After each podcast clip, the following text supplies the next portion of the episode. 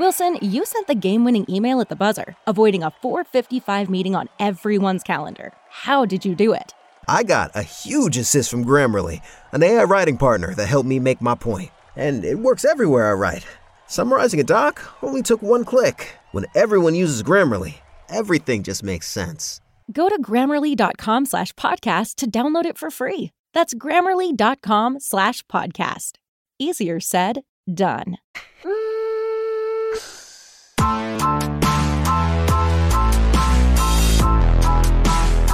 Uh, we have a chance to try to extend our season record to 12 games. Uh, and that's important for us, and that's the only thing that's really pretty much on uh, my mind, and I think that speaks to the masses when I say that. You know, the defense is playing great, the special teams getting great field position, you know, the offense is, is, is, is winning, uh, the point of attack, uh, we find ways to win. Can't get to there until you take care of what's next. I want to be number one. I Do you think you are the best? Right now, at the time in, in, in life and where I'm playing at, yes.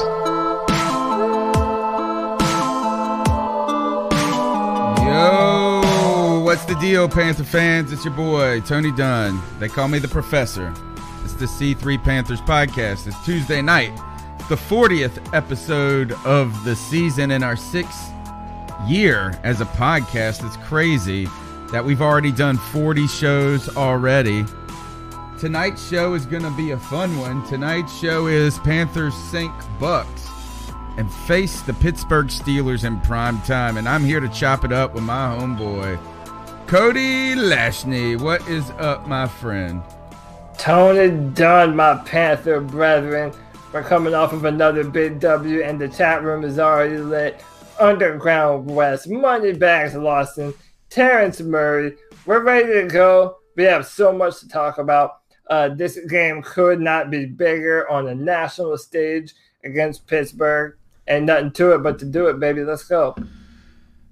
Panthers sink the Bucks and look to face the Pittsburgh Steelers in the national lights on Thursday night football. And while the Panthers teased the Bucks with hope in the second half, they really mollywomp the Bucks to the point of sending them into an existential tailspin.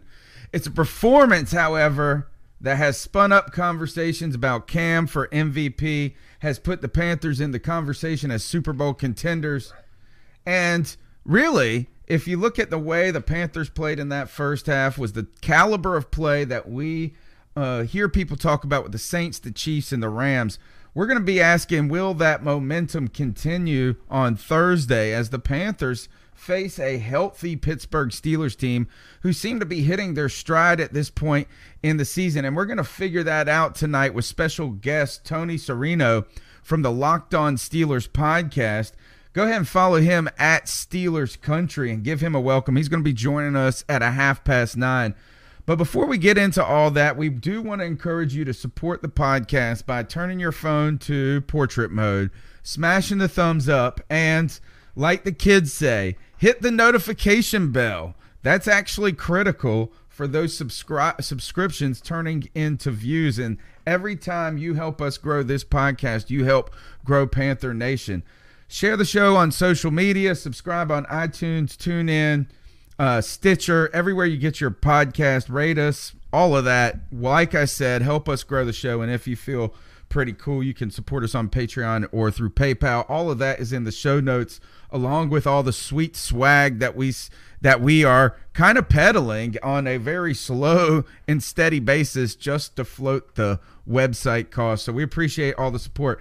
You guys have done a fantastic job in making this the most interactive podcast on in Panther Nation. And you've done that by participating in the cat calls line. The number's 252 228 5098. That's 252 228 5098. We'll feature your takes later on in the show and where we get we let you guys drive the conversation and let us know what we need to be talking about, what we need to be thinking about, what we need to be asking about. We're going to get to that in just a little while. All right, Cody. The Panthers put the Molly Wampin on them 42 to 28.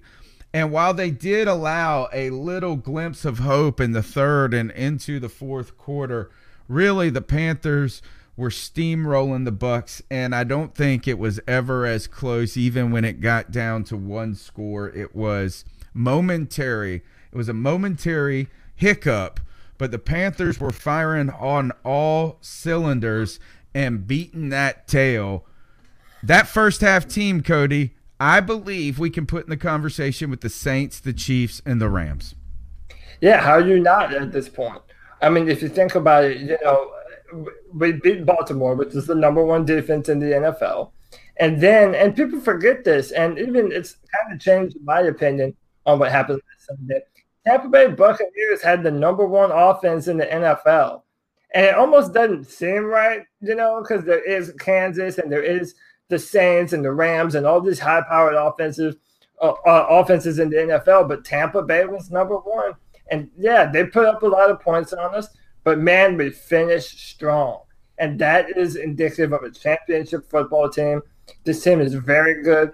It wasn't as complete of a football game as Baltimore was, but it was a damn good performance, and certainly one that we needed going into this Thursday. I think it was uh, just as complete if we would have stopped in the first half.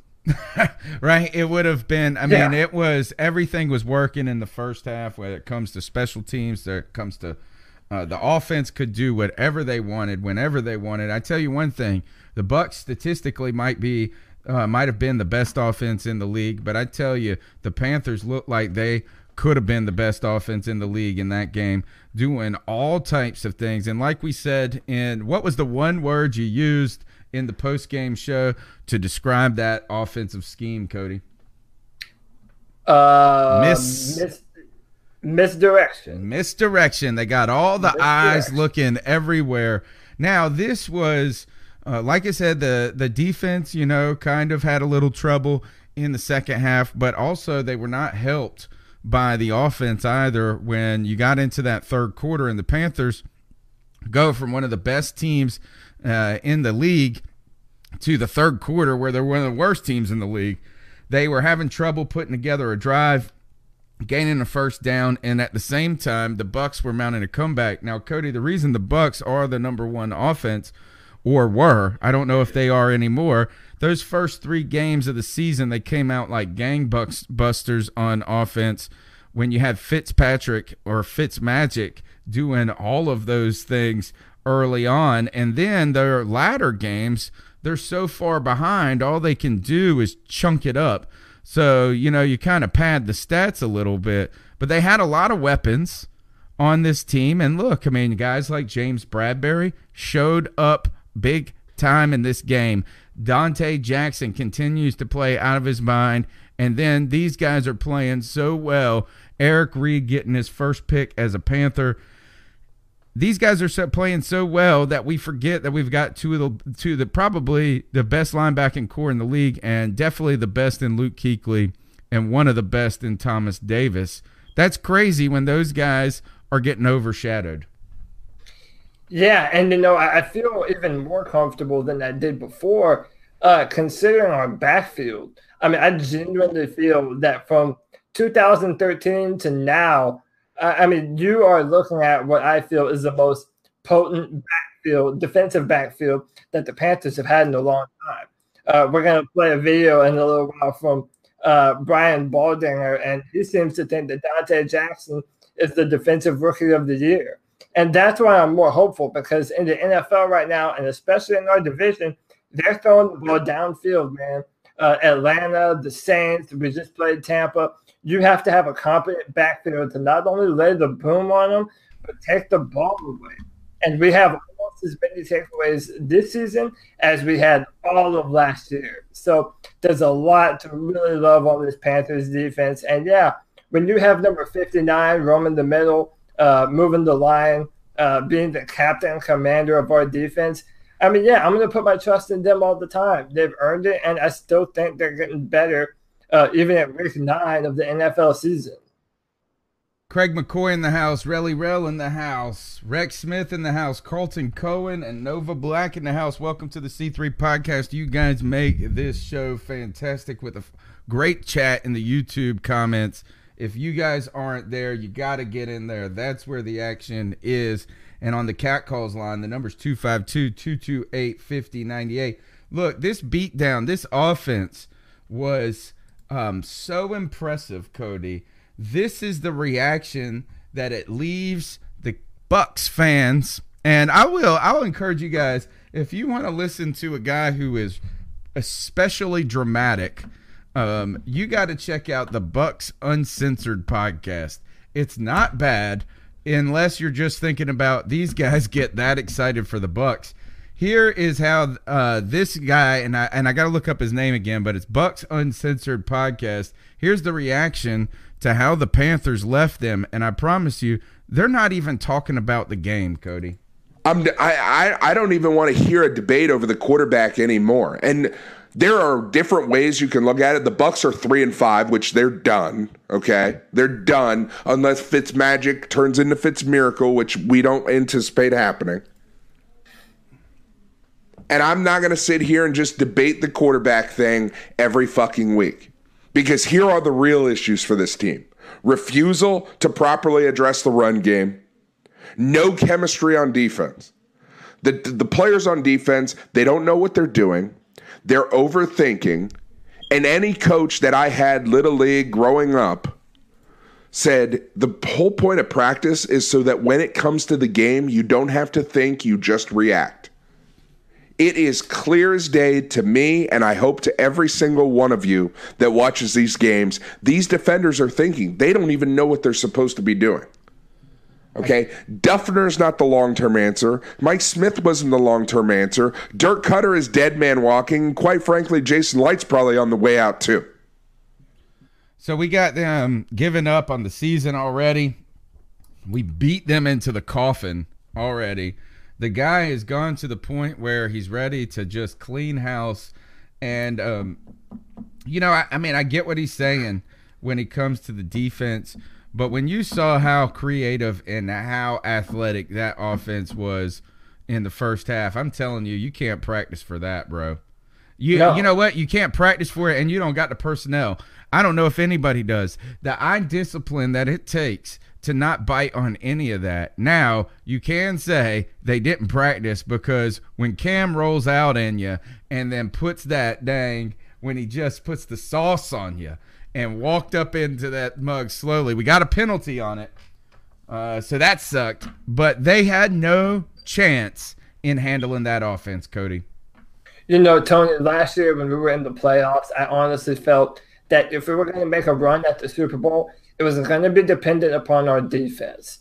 Now, not only do I feel a little bit better about our defense, even though uh, we're not getting home as much, but now I feel this Panthers offense, we can box with anyone, man.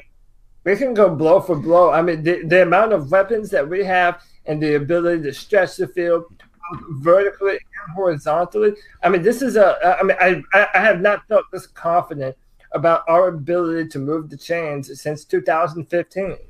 I think the Panthers put up one of maybe the eighth highest scoring game in, in, their in their history, 43 points. I don't know. I don't. I can't remember a game where we scored more than that, to be honest.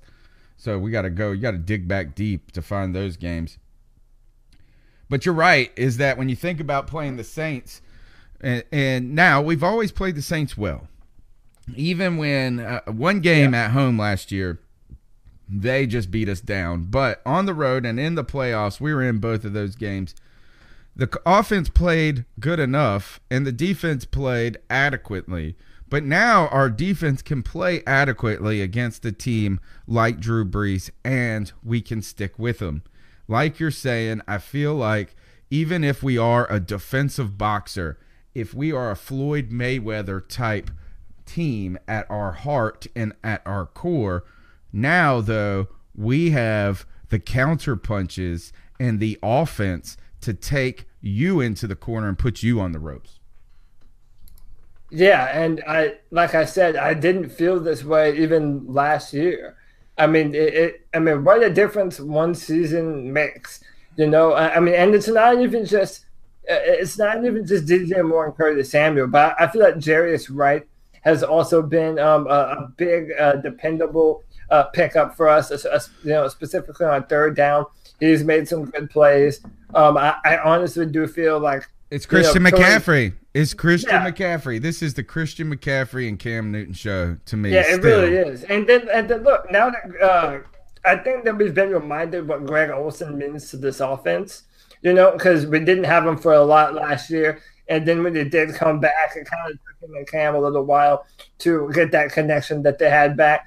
But dude, I mean that catch in the end zone where Greg just snatches the ball like that. I mean that's top tier play right there, man. They're just feeling it, bro. That like not only is and and this is the thing is finally we get to see Cam Newton not have to do to be magical and to be miraculous. He can just be the great Cam Newton we know he can be, and he is, but he doesn't have to single handedly win a game anymore. He's just the conductor of the orchestra, man. He's flicking the stick around, and everyone's and everyone's playing the tunes, man. I love it. He's just conducting the show. And listen, I want to make a point on that Greg Olsen touchdown. Tampa Bay had good coverage. It's not like they blew the play. It's just Cam Newton threw a laser beam and Greg Olsen pulled it in. I mean, that's the type of plays that you need to have. And another fun fact there isn't an, uh, uh, according to the stats, there is not a better red zone quarterback in the NFL right now than number one, Cam Newton. Cam Newton, Cam Newton's uh, statistics this year are out the roof, and uh, all, the un, the sad part is is that, and we'll talk about this in the back end of the show. It just so happens that Patrick Mahomes right now is on one of the greatest tears in football history, if not the greatest tear by any quarterback right now. But I promise you, if Cam takes out, keeps on this pace, check back in Week 16. That mug is going to be a real consideration for MVP. We'll talk more about that as it goes. But this is how when we said that, man, this was uh, this is calling the Bucks are starting to think about their own existence. I'm telling you, this was a Buccaneers. This is an existential beatdown the Panthers put on the Buccaneers fan base. So much so, again, they're not talking about the game, Cody. They were within one score, and there's no question in the entire podcast on the radio when you listen to these guys, they're not talking about plays they blew. They're talking about how their team is broken. And I want to say the Panthers kick broke that team officially. Here they go. This is how far it goes back and how deep they're looking inside to their own existence after that beatdown. So that's Jason Licht's fault. That's how the dominoes affect the draft and affect free agency. Hell, that can go all the way back to when um, the Bucks decided to take Cadillac Williams over Aaron Rodgers. They're going all the way back, gonna, bro. They're ride and die yeah, with Chris really. Simms.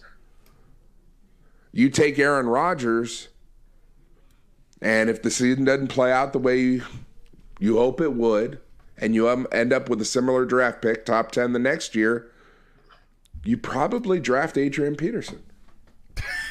But because you listen to Cadillac this, I'm telling you, really though, they're on the couch. We're unlocking repressed memories. In the top ten of a draft, Tell me about Not going to happen. So instead of getting potentially Aaron Rodgers and Adrian Peterson, I know hindsight's 2020, but the Bucks needed a quarterback, and if they would have drafted a quarterback, then they would have probably had a need for running back the next year. Yow. So instead of that potential combination, they ended up getting Cadillac Williams and Gaines Adams. we got these mugs on the couch talking about their childhood, bro. They're yeah, going they're, back. They're, they're, they're working through some stuff. yeah, I mean, this is rep- repressed memories type stuff. Uh, th- Craig McCoy, that is a Bucks Uncensored podcast, and I can tell you the guy's name. His name is Justin. It's actually pretty good. Um, he is very dramatic, right? And he sits there. His name's Justin Pawlowski Bucks uh, but you should have seen how hyped this dude was after week two.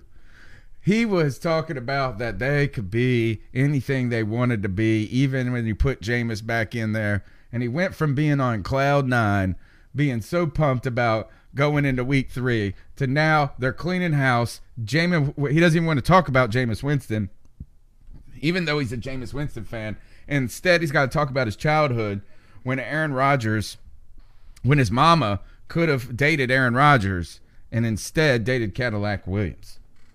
yeah, but you know what though? It's like, to be fair, you know, I coming out, I thought Jameis was a good quarterback.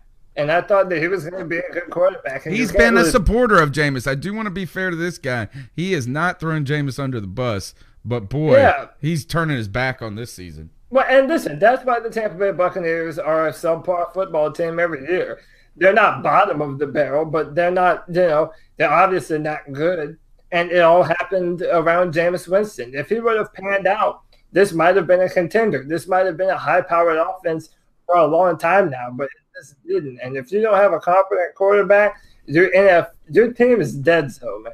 And their team is dead so until they're able to fix that position. And it's not Fitzpatrick. All right. Um, let's go ahead, Cody. We got let's uh, jump in and I think we should get we, let's have a party.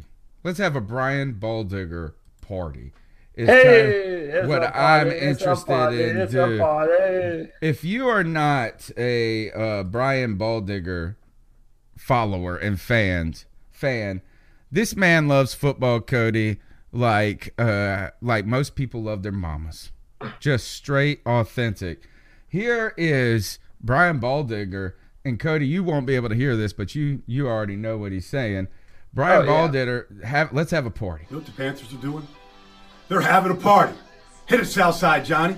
Let's watch this party. Hit it, Greg Southside. with a sack, serious down block. Now let's get the elephants out on parade. Let's get Turner. Let's get Khalil. Let's get McCaffrey to the edge. Let's get him to the edge. He can stop on a dime, leave you a little change. Walk that tightrope. Now, I like that. Look at it. He can stop on a dime and look at Trai Turner. Let's just dig it in down there. Look at Chris Clark. They're half Taylor Moton. They're having a party yeah, man. Panthers having a nice party. And it's more than just McCaffrey. This gets me so hyped, bro. He's coming on. He's a part of this action. Fake it to McCaffrey. Give it to DJ Moore. And then flip it to Curtis Samuel. You know what he can do with it?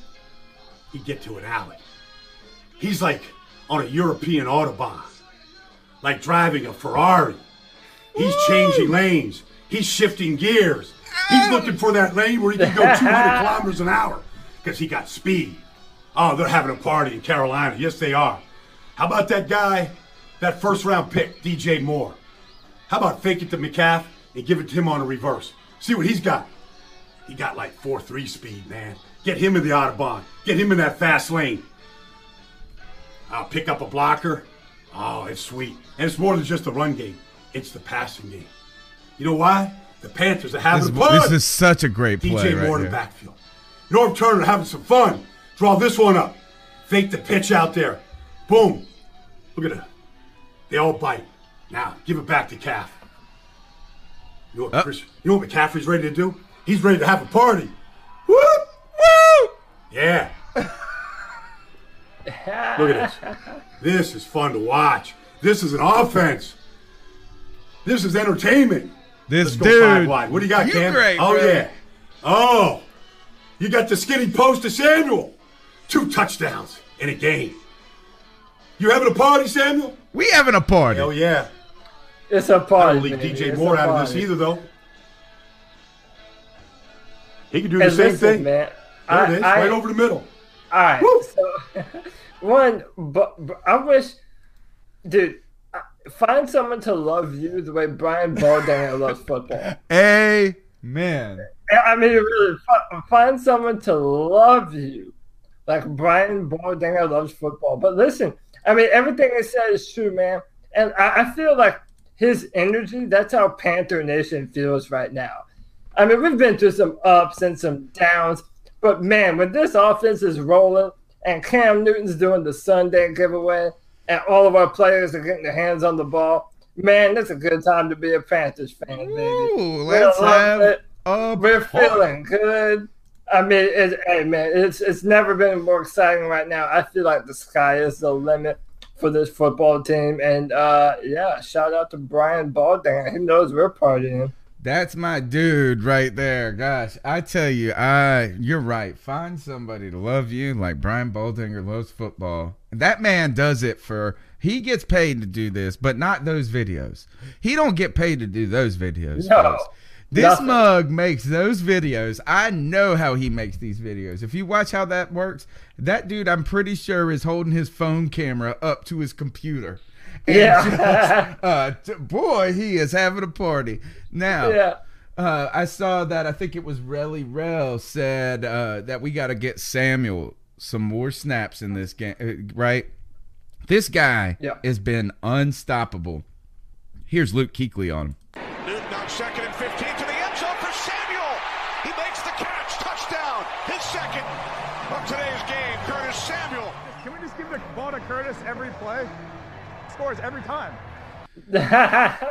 My man, my man, that Luke, Luke, what was he channeling? Right there, he was channeling a sentiment that we see every day.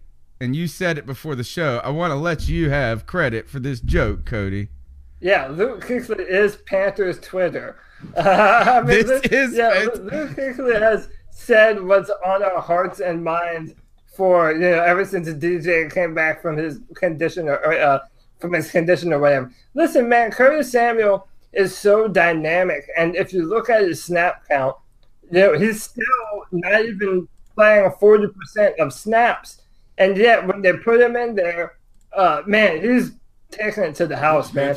He's dynamic, and They're having a party. saw this Let's past outside, Sunday they were able Let's to watch use him party. over the top. Greg Olsen They with the him as a deep down threat, told him Now to just haul ass to the end zone, and I'll meet you there. And that's what happened. And you know, even the pass that, that Curtis dropped, man, he had a ton of separation on that play. I hope they continue to uh, call those plays. Uh, Curtis Samuel is a weapon, and the more that we use him, the better our offense is going to be because of it. Yeah, he's been fantastic, Cody. We've got we want to encourage you guys to be a part of the C3 Panthers podcast. You can do that by calling into the cat calls. We're gonna have to push the cat calls back just to probably about 9:45 tonight because we've got special guest Tony Serino coming on to help us preview this uh, Steelers matchup. But we're going to encourage you guys to turn your phones to portrait mode, smash that thumbs up button, make sure you hit the notification bell, share the show on Facebook, Twitter, Periscope, wherever you get us. Try to monitor all the comments as best we can, but the place to really be in the show is in the YouTube chat as well as on the Cat Calls line. Again, the number's 252 228 5098. You still got time to get some calls in tonight. I do have one last thing that I want to get to before our guest joins us. Let me see if I can find the clip, Cody. And uh, Cam Newton does a pretty good Norv Turner impersonation. He was asked about his relationship with Norv Turner and uh, how they're getting along. Here's Cam Newton on it. like though between you and him during a game you guys what you guys are talking about and that dynamic between you two What's up, coach? What's up, baby? Um, how you feel? Uh, I feel all right. You know what I'm saying? It's gonna be a good game today. All right. You know, stay focused. All right. Boom. Then when I score a touchdown, it's oh, I love it. Oh, I love it. Oh, I love it. So Cam Newton getting in on that action, bro. He's got a great Norv Turner impersonation. Those guys are clicking like crazy, Cody. This offense is one that we need because we're going to be facing the Pittsburgh Steelers. And you want to talk about an offense, man, statistically, those guys are better than they're getting credit for. They're starting to hit their stride, and there aren't many teams that have in the league that have as many weapons as the Pittsburgh Steelers. Juju and Antonio, thank God no Le'Veon. James Conner, though, coming back from cancer and playing like a man uh, that can do anything, that can beat cancer.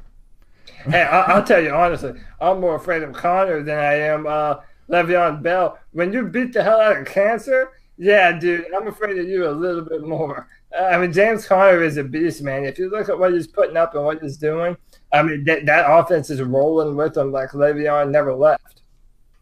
All right, we got uh whoa, perfect timing right here. We got Tony Serino from the Locked On Steelers podcast. Did I get the Serino pronunciation correct, my You- friend? You got it right. Yep. Fantastic. All right, you can follow Tony. It's a good, strong name. You can follow him at Steelers Country. We brought you in here uh, to the C3 podcast to help you help us preview this game against this really there's a big matchup all of a sudden a, a matchup yeah. that a few weeks ago didn't seem like it may be as giant as it is right now the steelers are hitting their stride tony and the panthers are playing pretty good what's going on with the pittsburgh steelers at this moment yeah you know this was this has been a roller coaster of a year for the steelers started off of course the, the entire has been about the Le'Veon Bell situation and what's been happening with, you know, will he show up, will he not show up? And thank goodness we're beyond that now, and we're talking about actual Steeler football and, and not about guys who aren't there. James Conner has been terrific and, and been terrific over the past month. And yeah, the, the conversation in Pittsburgh has evolved from can Conner replace Bell over the short haul while he while he holds out to the conversation now in Pittsburgh is about James Conner as the starting running back, not just this season, but going forward. And so uh, it's been an exciting month for the Steelers. They're, on a four game winning streak, defensively playing better, but yeah, the, the storyline in Pittsburgh right now is all about James Conner. You guys started out a little shaky, you know, lost yeah. a couple of games that you pretty much that we all thought you should have circled.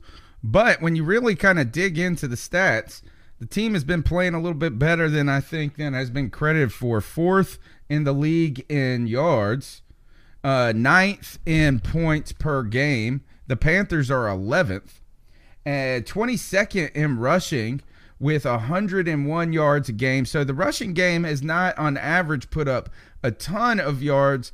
But I think that many ways is not them being bad, but just some other teams in the league being so great. Right now, the Panthers are second in the league, and they're averaging 143 yards a game, only a half yard behind the Rams. So tell me, this offense is starting to hit its stride. You said James Conner is doing the deal. He seems legit. Where are the strengths and weaknesses and vulnerabilities, should we say, on this offense at this moment?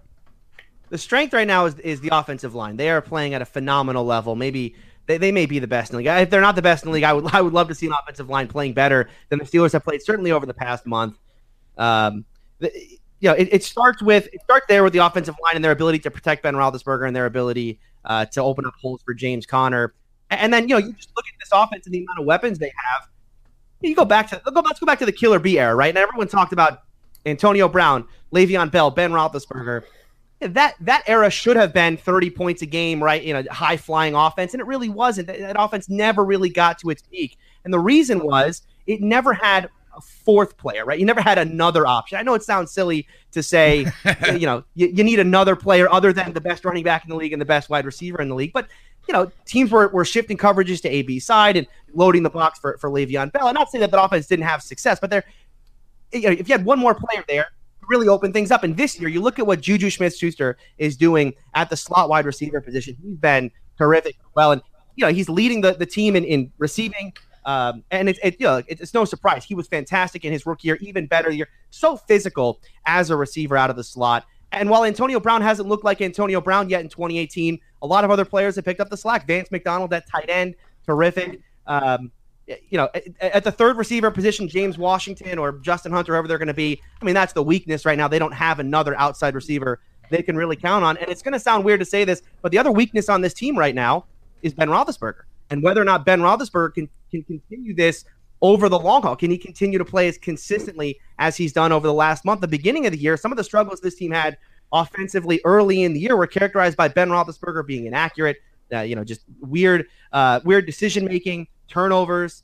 If he can stay at this level, this offense can be among the best in the league. Tony, did you think that Ben Roethlisberger, you know, you just mentioned, uh, you know, you don't know, he's the biggest kind of question mark moving forward.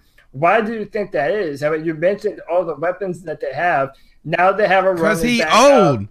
Oh, well, yeah, I mean, they, they have James, they have James Conner, they have Juju Smith-Schuster, they have the best receiver in the NFL in Antonio Brown, and you know it's funny because we have Cam Newton, and I feel like that's a lazy comparison, but it gets made a lot.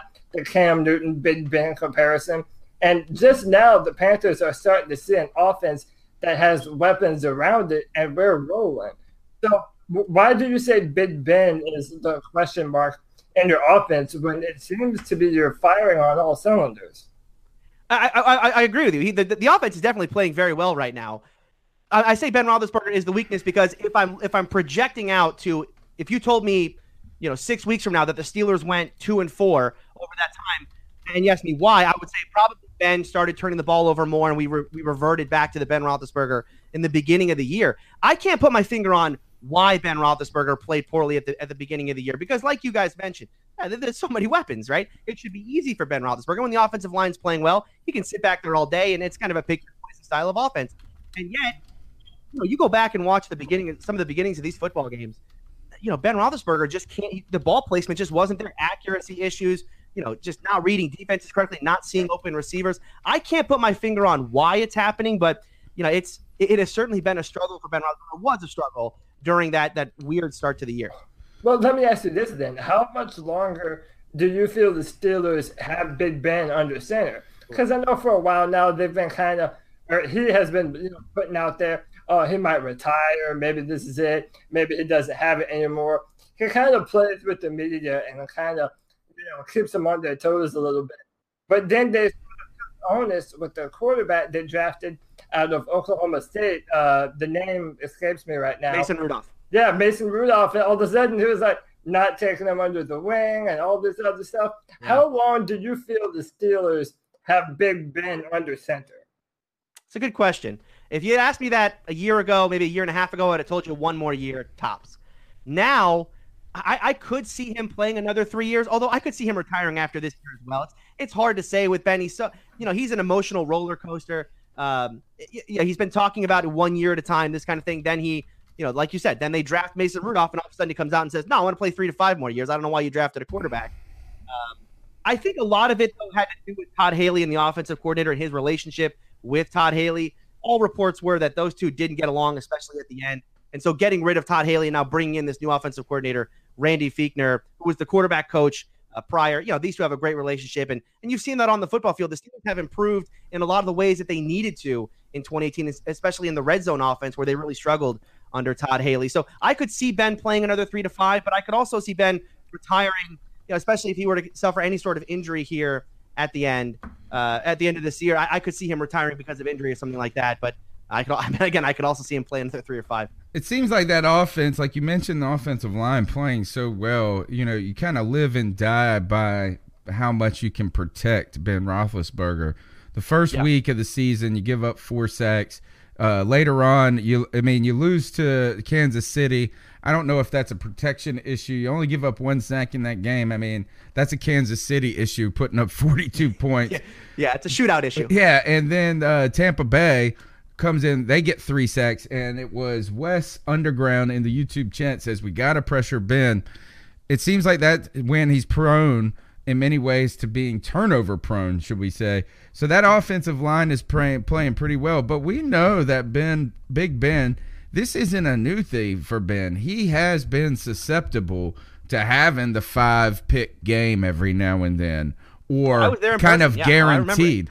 Yeah. So is what is going on? How is this offensive line gelling? What's going? I mean, I meant I was listening to the Locked On Steelers podcast, and you were talking about how healthy relatively you are for this yeah. point in the season.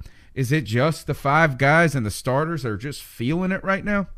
Well, it's actually yeah, it has been for the majority of the season. Although right now their right tackle Marcus Gilbert is out uh, with a knee injury. A knee injury, yeah, knee injury. Um, and so Matt Feiler has played at, at, right tackle. Matt Feiler is a guy who last year, you know, kind of a guy who made the roster, 53rd guy on the roster type. But Mike Munchak, the offensive line coach, has done a great job of developing all of these guys, and including you know the, the, the backups there. And Matt Feiler has come in the last couple weeks and played at right tackle and been terrific. Again, you know, you know a, a tackle is playing well when you're you know not getting pressure off his side. And and we were going up against the Baltimore Ravens and, and Cleveland Browns, two very good pass rushing teams. And, and Ben Roethlisberger, look, he got sacked one time against Baltimore, and that was at the end of the football game when they were trying to run the clock out. So uh, you know th- this offensive line, you know, yes, the starting five are great, but Matt Feiler coming in at at right tackle has been good. We also had to play uh, BJ Finney at guard at times because of injuries inside, and he's been good. I mean, this offensive line, I like. it gets talked about in the NFL. There's not great depth at the offensive line. I think the Steelers are one of the few teams that'll tell you I like our depth right now. One last question about Ben, and then we got to get to Antonio Brown and his funness. And uh, I know that uh, some people don't. A lot of people don't like him outside of Pittsburgh. I do. I don't mind really? some of the. Yeah, I mean, and that is that they like him as a player, but they see him as the typical diva wide receiver, Okay, yeah, yeah. where that you know he threw the Gatorade thing Right. down, and they make a huge issue out of these things a lot of times that I think is unnecessary. And then when you see a man twerking, it's just, it's just Too much. It's too much. Too yeah, smart. exactly. Uh, but I, speaking of this, is talking about this quarterback thing. You guys don't seem to really know what you want to do at quarterback going forward. And the reason I say that is because I like Josh Dobbs. You guys go and pick him up two years ago. And uh, he has been to me. I liked him when he was in Tennessee. He was there with Kamara. I think he's got a certain athleticism to him that's good enough uh, to move around in the NFL. I think he has a big enough arm to play in the NFL, and I know he's got a big enough brain with his astrophysics or whatever Yeah. that degree is. But I said something one time on Twitter, and I'm a fan of Josh Dobbs. I said something on Twitter about like how great he was playing in the preseason. I said it to a reporter, a Charlotte reporter, and I said the only thing that's wrong with Josh Dobbs is he ain't got no eyebrows. And she comes back at me and she goes, "Don't you know he has alopecia?" And I'm like, "Oh God." No, I didn't know that. So don't make a huge deal out of it. Just said my man don't have no eyebrows. Why can you guys not commit? Like, what's wrong with Josh Dobbs? Uh, nothing's wrong with Josh Dobbs. Although, if there, I, I'm glad I'm on a, on a Panthers podcast where my Locked On Steelers listeners hopefully aren't listening because they love to dunk on me about the Josh Dobbs situation. I spent the entirety. I was at training camp, the entirety of training camp. I was up in Pittsburgh, uh, covering it for Locked On Steelers, and uh, I said, I said every day on that podcast, stop messaging me about Josh Dobbs. He has no place on this roster. He will be cut. Landry Jones is the backup. Mason Rudolph is the future. Stop texting me. Stop, stop Twitter, uh, tweeting me about Josh Dobbs. And here we are. Josh Dobbs made the roster, and Landry Jones did not. In fact, Landry Jones may be playing the Steelers here in a couple weeks on the Jacksonville Jaguars. But you know, Josh Dobbs, credit to him, man. Here's a guy who came into to training camp in such an awkward situation. Like you said, he was drafted pretty highly in the draft. I think a third Yeah, round pick, third, third, fourth round pick. Um, so yeah, he's you know pretty highly drafted. Right, comes into a situation where he's got a quarterback saying he may retire any year now. I'm not saying Josh Dobbs was was drafted to be the future. He's probably drafted to be the future backup, but Or just to right? kick the tires to see if he could be a starter one day. Yeah, and so he comes into this season now. They draft Mason Rudolph in the third round. Mason Rudolph falls down the draft into the third round. The Steelers take him.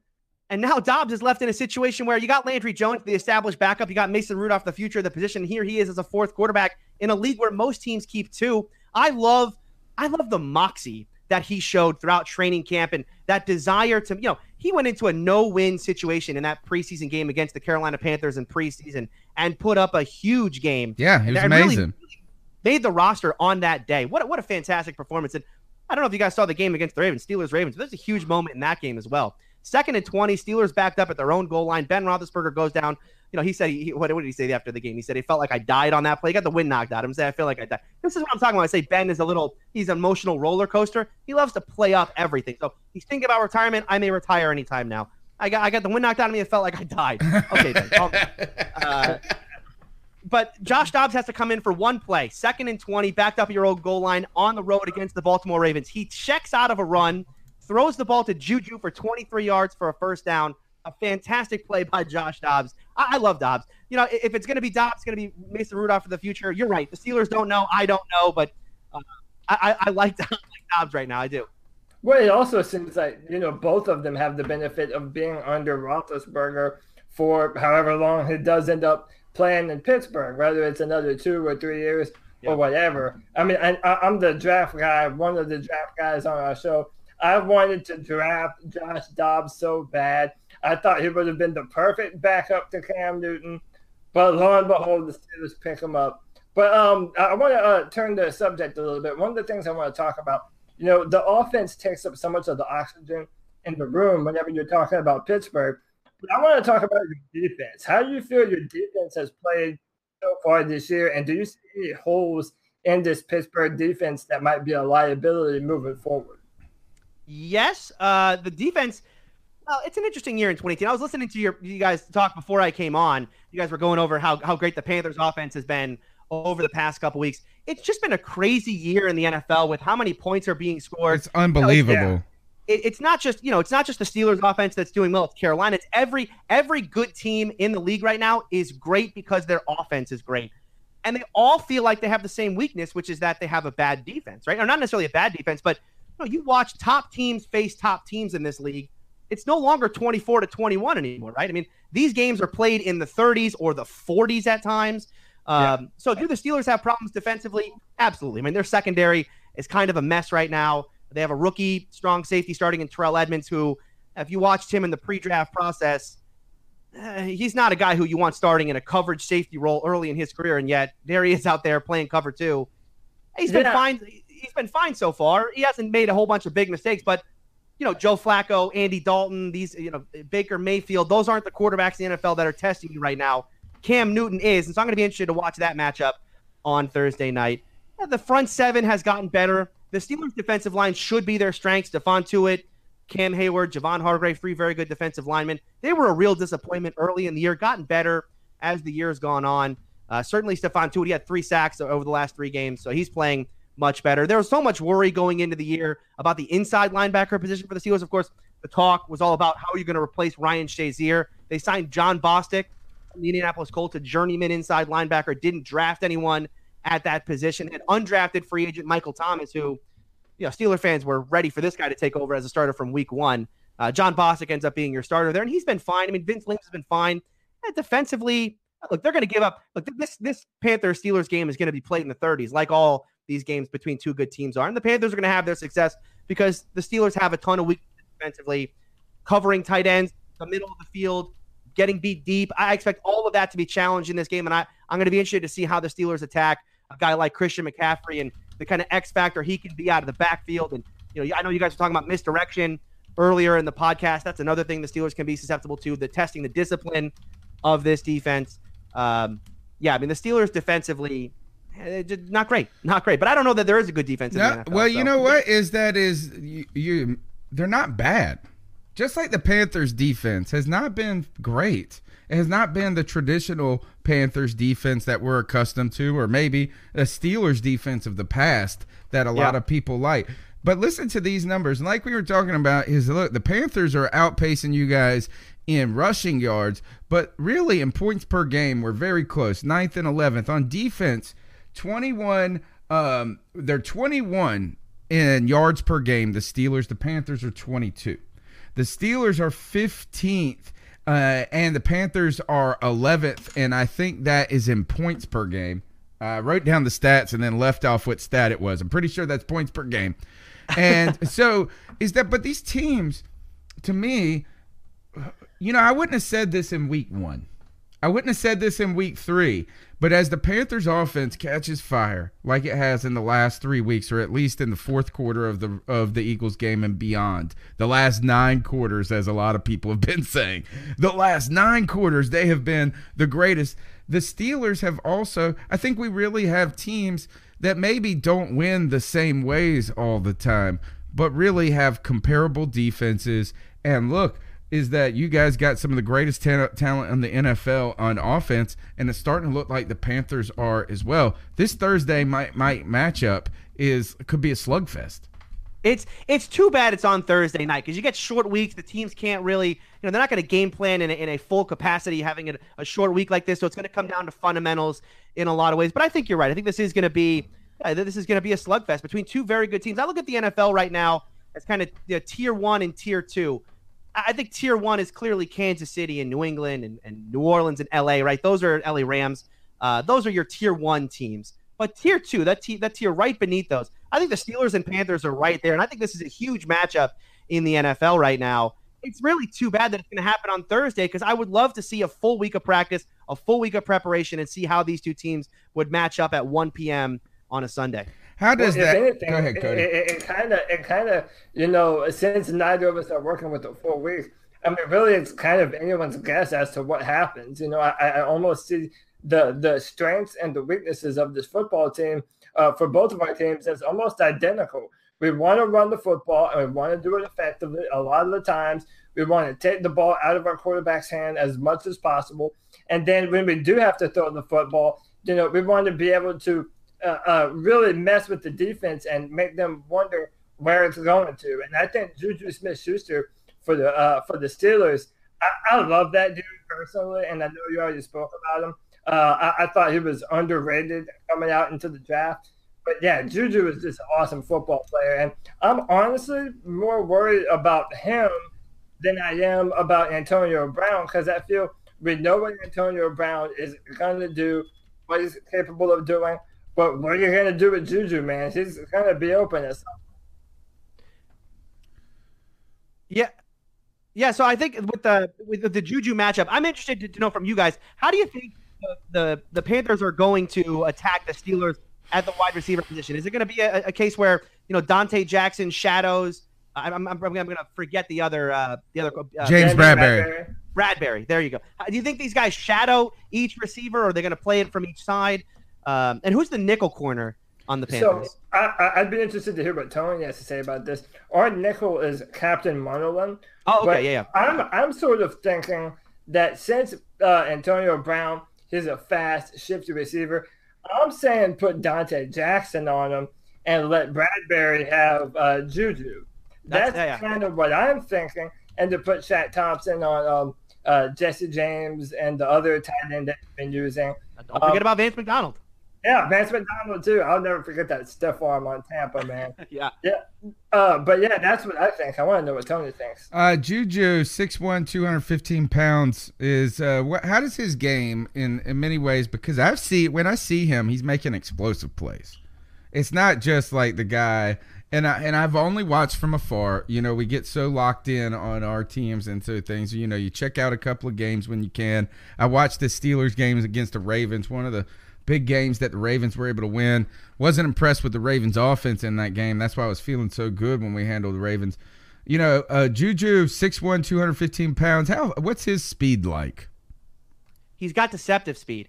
You know, he had that 97 yard touchdown against Detroit last year. I think no one saw that coming because you know, this was a guy when he came out of college. I think it was, you know, he was a, it was a big physical receiver. Everyone's comparing him to Hines Ward, his ability to be a blocker and all that. And that was the story for him early on in the year. And he's very much an over the middle type of open zone, you know, find space in the defense and run after catch and be physical in that way. But then you saw him outrun all those defenders in that play in, in Detroit, and you thought, what? I didn't know how to. I didn't know Juju had this kind of speed, and you've seen that more. I mean, Juju has been a big play receiver in that way, more of a catch and run guy.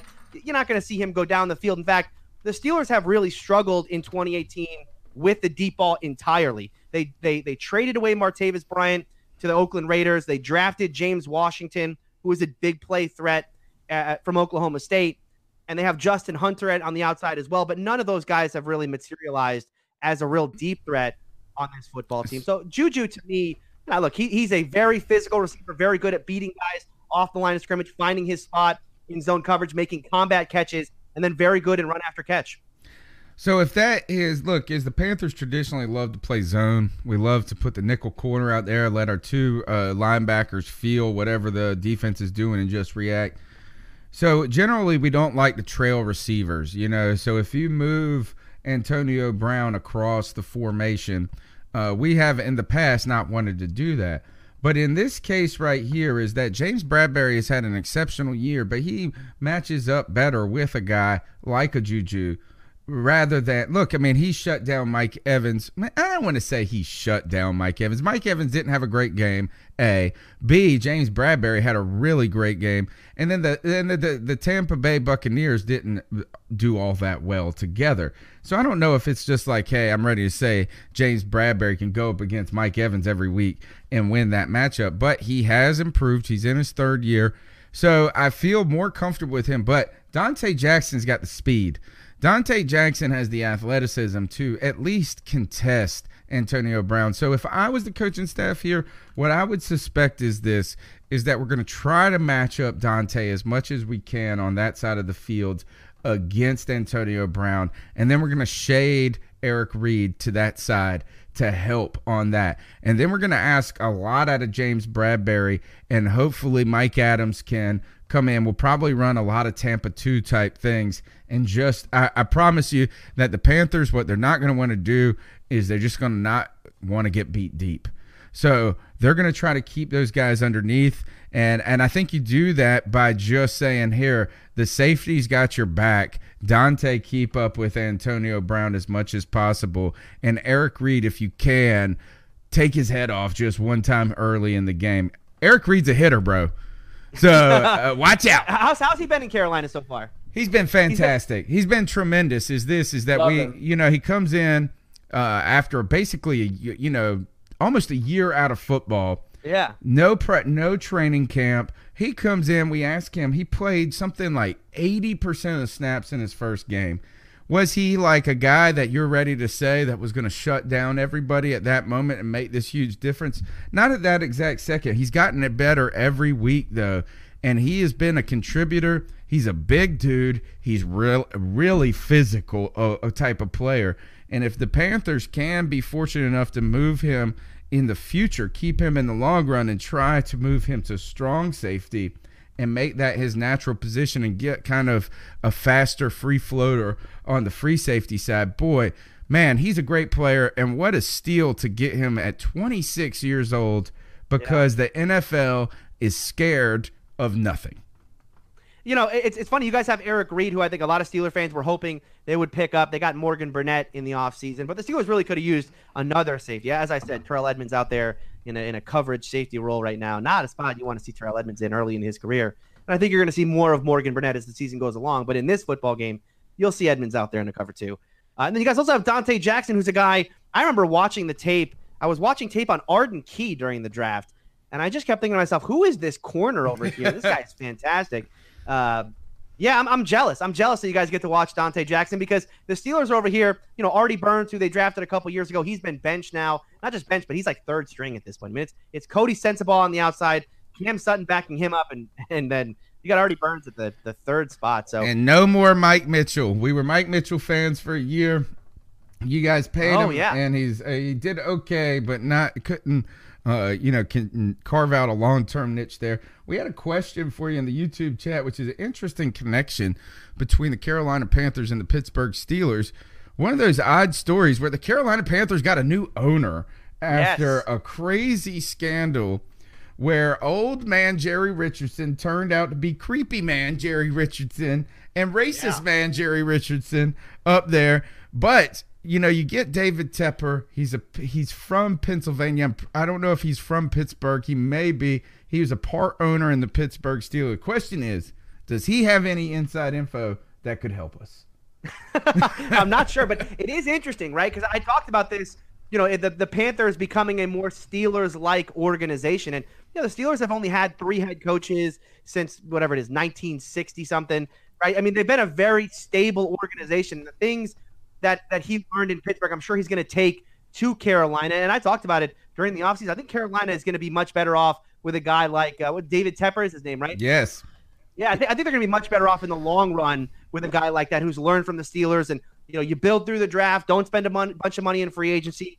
Stability is the Steeler fans during the offseason were so displeased with the fact that they didn't fire both coordinators after the year. Of course, the Steelers ended 2017 in embarrassing fashion, giving up 45 points to Blake Bortles and the Jacksonville Jaguars. Yeah, that's embarrassing.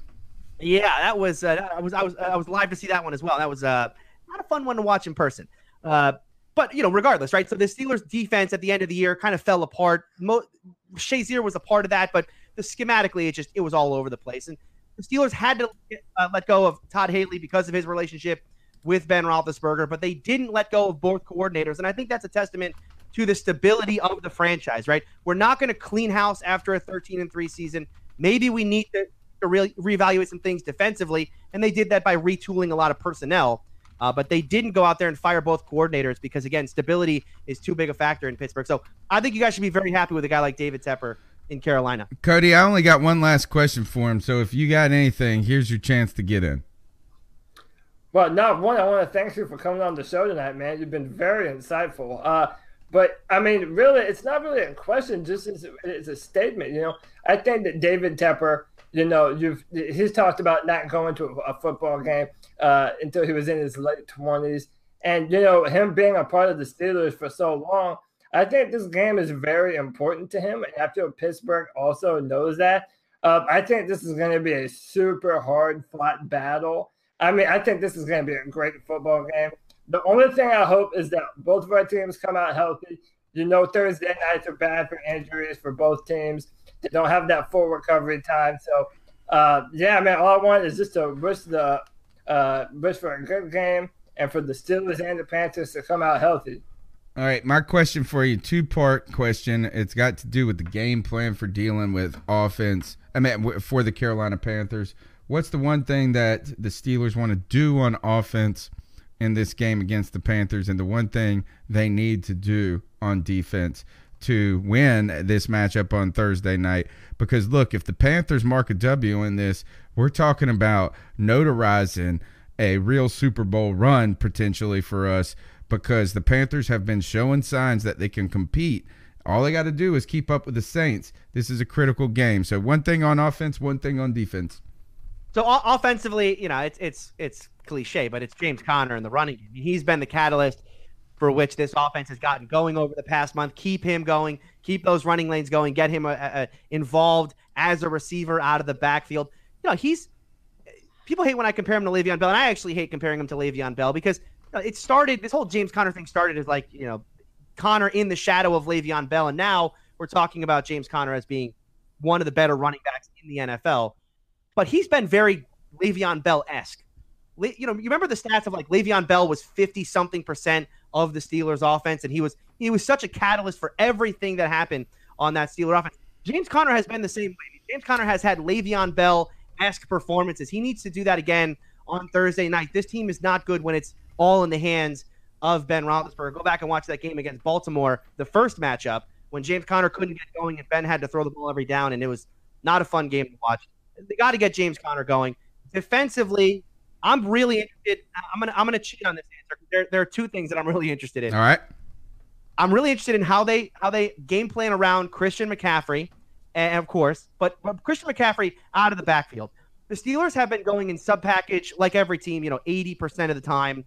And they use a guy, LJ Fort, at the inside linebacker position to cover running backs out of the back. They did a, did a very good job shutting down Nick Chubb and Duke Johnson he did a very good job shutting down Alex Collins. He even did a pretty good job shutting down Tevin Coleman. But Christian McCaffrey, I think, is on a different level right now. And, yeah. and I'm going to be very interested to see if he's up to that test. That's tier. He's tier one. Christian McCaffrey, tier one. Those guys yeah. you mentioned, tier two. Yeah, or or or lower. Yeah, tier three, tier that. four. Um, the other thing I'm going to be interested in this game is how they contain Cam Newton in the pocket. If the Steelers have gone to more man to man this year, they're they're more comfortable running man to man. Man to man defense leaves running lanes for the for the quarterback. Cam Newton will eat that up. You know, the Steelers are in man to man on a third and eight, third and nine, third and ten. Cam will probably convert that if the Steelers don't contain him. And this, the key there is Bud Dupree. Bud Dupree has been better this year as an edge rusher, but he loves the speed rush. That is his go-to move. And tackles Yuck. love to just take him on a ride around the quarterback. If he's going on a speed rush around the end, and he's leaving that running lane for Cam Newton. I'm going to be very interested to see how much success Newton has in those moments as well. Well, good news is the speed rush gives Carolina fits. Thank God oh, okay, that, that we don't mind, have. Mind, I take it back. If we don't have Matt Khalil, though, thank God we don't have Matt Kalil anywhere in the building or around because that would be what you did every play. I lied. I do have one more question. Yeah, did, yeah, go. Did Le'Veon do the right thing? Oh, Le'Veon Bell. I thought we were going to go through a whole podcast with no Le'Veon We Bell. almost did it, but I just want to know did he do the right thing? did Le'Veon Bell do the right Well, did you guys hear the new report that it came out like uh, two hours ago that Le'Veon Bell is now considering sitting out the entire year in 2018? Of course, it was previously reported he would show up this week. I mean, what what would that do? What I mean, would that do if he did sit out? Does that affect any of the like the real contract or anything, or is yeah, that? There, it's it's so back and forth on this. I guess NFL Network's Aditi Kinkhabwala and Mark Kaboly of The Athletic were both reporting this today that if Le'Veon Bell holds out the entire year, it doesn't matter for his franchise tag. And that's really all he cares about, right? He doesn't want the Steelers to franchise tag him a third year in a row. The oh. belief had been to this point that if he sat out the entire year, the Steelers could tag him again for the same $14.5 million they did in 2018. It doesn't seem to be the case, though. Now, according to NFL Network's Aditi Kinkhabwala and uh, and the Athletics Mark Kaboly. So yeah, he could sit out the entire year and and go into next season as a true free agent, testing the market and getting, you know, his Todd Gurley money that he wants. Did he do the right thing? Yes and no. He couldn't afford to go through another year of 400 plus touches. You look at running backs and when they decline, and it hap- it doesn't happen, you know, little by little, declining year over year. It just happens overnight, right? You look at LaDainian Tomlinson's career; he was great, he was great, he was great, and then all of a sudden he's average. Yeah, same thing for Shaun Alexander, right? I mean, you look at these great top running backs. When it's over, it's over. And the Steelers were using him, you know, I mean, every play, you know, it was 400, 450 touch type seasons, what you consider playoff run. And when they told him to take a break, it was in a passing down. What's that? And when they told him to take a break, they were like, "Here, run out for a pass, and we'll throw it to you." Yeah, exactly. Like that's your that's your take a- play off. Block the edge rusher. Yeah, yeah, exactly, exactly. I mean, you're right. They never took him off the field either. I mean, he was he was uh you know he was the the running back on every single down. So did he do the right thing? Yes. Did he go about it the right way? No. He basically lied before the season or was very very deceitful in in his intentions at the beginning of the year, and that's why you saw Steeler players react so negatively through the media.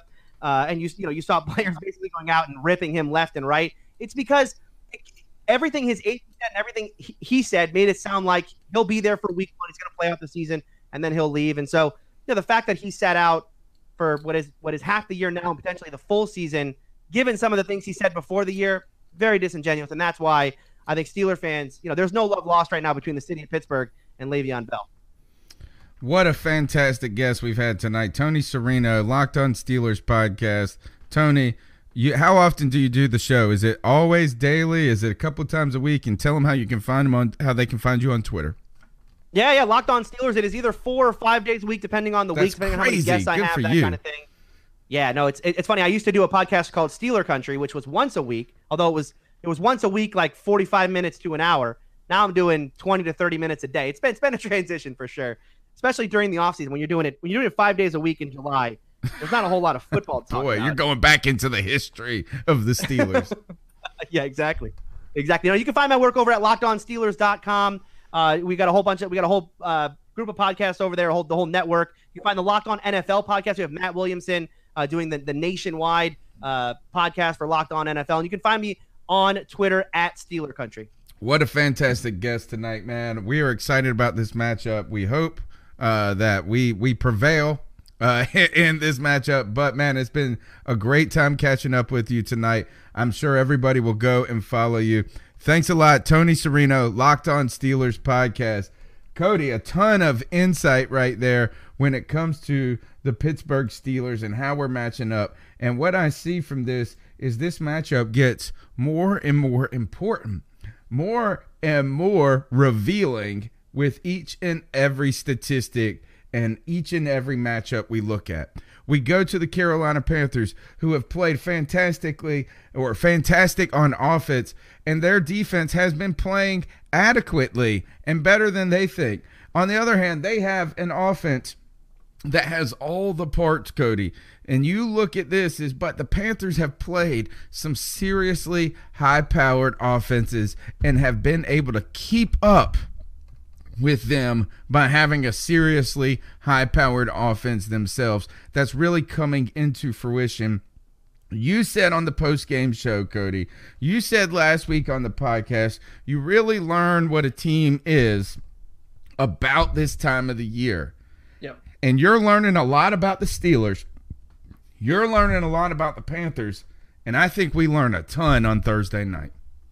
Oh, we learn everything. In my mind, if we beat Pittsburgh, I mean, one, let- let's put it this way Pittsburgh is always in contention. They're in the playoffs every year, they're in the AFC Championship game damn near every year. They're a continuously good football team. I don't care if you love their head coach or hate them, they have the players, they have uh, the, the fans. I mean, they, they are a, a blue blood franchise in the NFL, and for a reason and I want us to make a statement. We all do. I believe that if the Carolina Panthers put their foot down on Pittsburgh, I, I 100% see us at least in the NFC Championship game. And it tells me that we have the best chance to control our destiny, even with the Saints at the end of the season. No matter how good they are, I like this Carolina Panthers team to beat anyone in the AFL, but we have to prove it on the road against Pittsburgh. If we win this game against the Steelers, man, it means a lot to me, and I think it means a lot about what our team can do on the road against a team that has some veterans in there that know how to weather through the storm of controversy, through the storm of the media. The Steelers, they started out slow. They're hitting their rhythm. Antonio Brown reminding you each and every week he is the best, or at least at the top one or two of the league. And we're quibbling. We're quibbling if we say that he isn't the best. I believe he is at this point. But there is a lot of strength and there is some soundness to that team. The Panthers statement game potentially winning on the road. I think if we go and take care of business with the Steelers, I just get more and more confident that we have no nothing to fear from the Saints. So I'm excited about this matchup. We've got more to talk about, but what we really got to do, Cody, is we got to get into the cat calls. The cat calls is the fantastic. Eh, this is the part of the show where you tell us what we need to be talking about. The number is 252 228 5098. You can call into the show anytime, 24 7. Call in after the game. We'll get you on the post game show. Call between Sunday and Tuesday. We'll get you into the podcast. Let's get into these calls right now. So, what are your thoughts on catcalling? Yeah, it's pretty. You shouldn't do that to somebody. And how did that make you feel? Uh, very uncomfortable. So, how do you think catcalling makes the person feel? It feels good, like. Who's that cat sitting in the back corner with his face buried in his nose? Who's that kid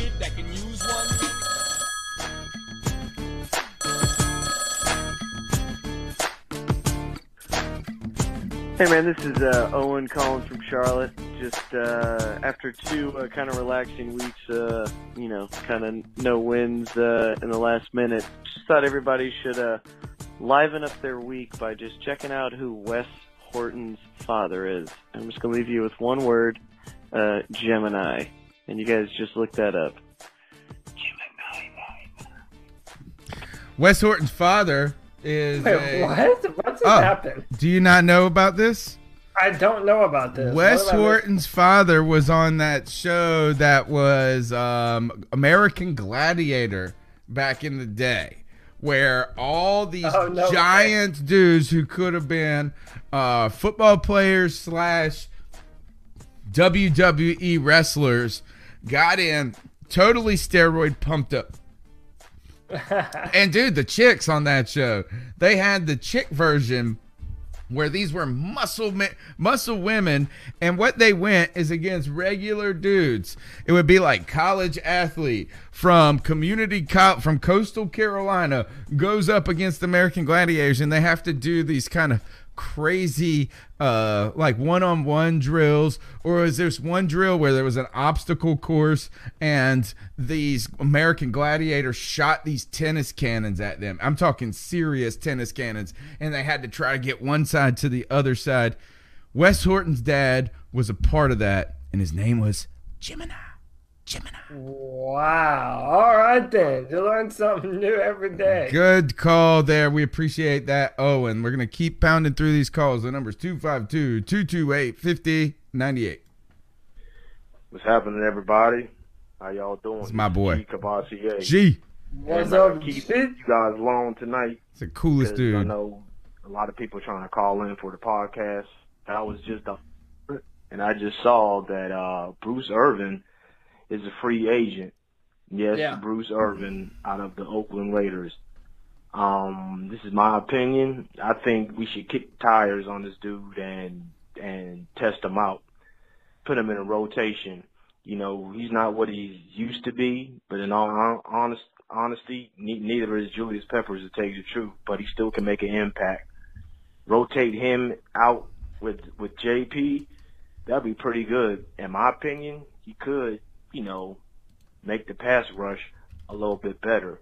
You know, this is my opinion. Just think about it. Mario Ad- Addison on one side, Bruce Irvin on the other. Oh my God, that would look nice. But it, you know what I'm saying? It's, it's just my opinion.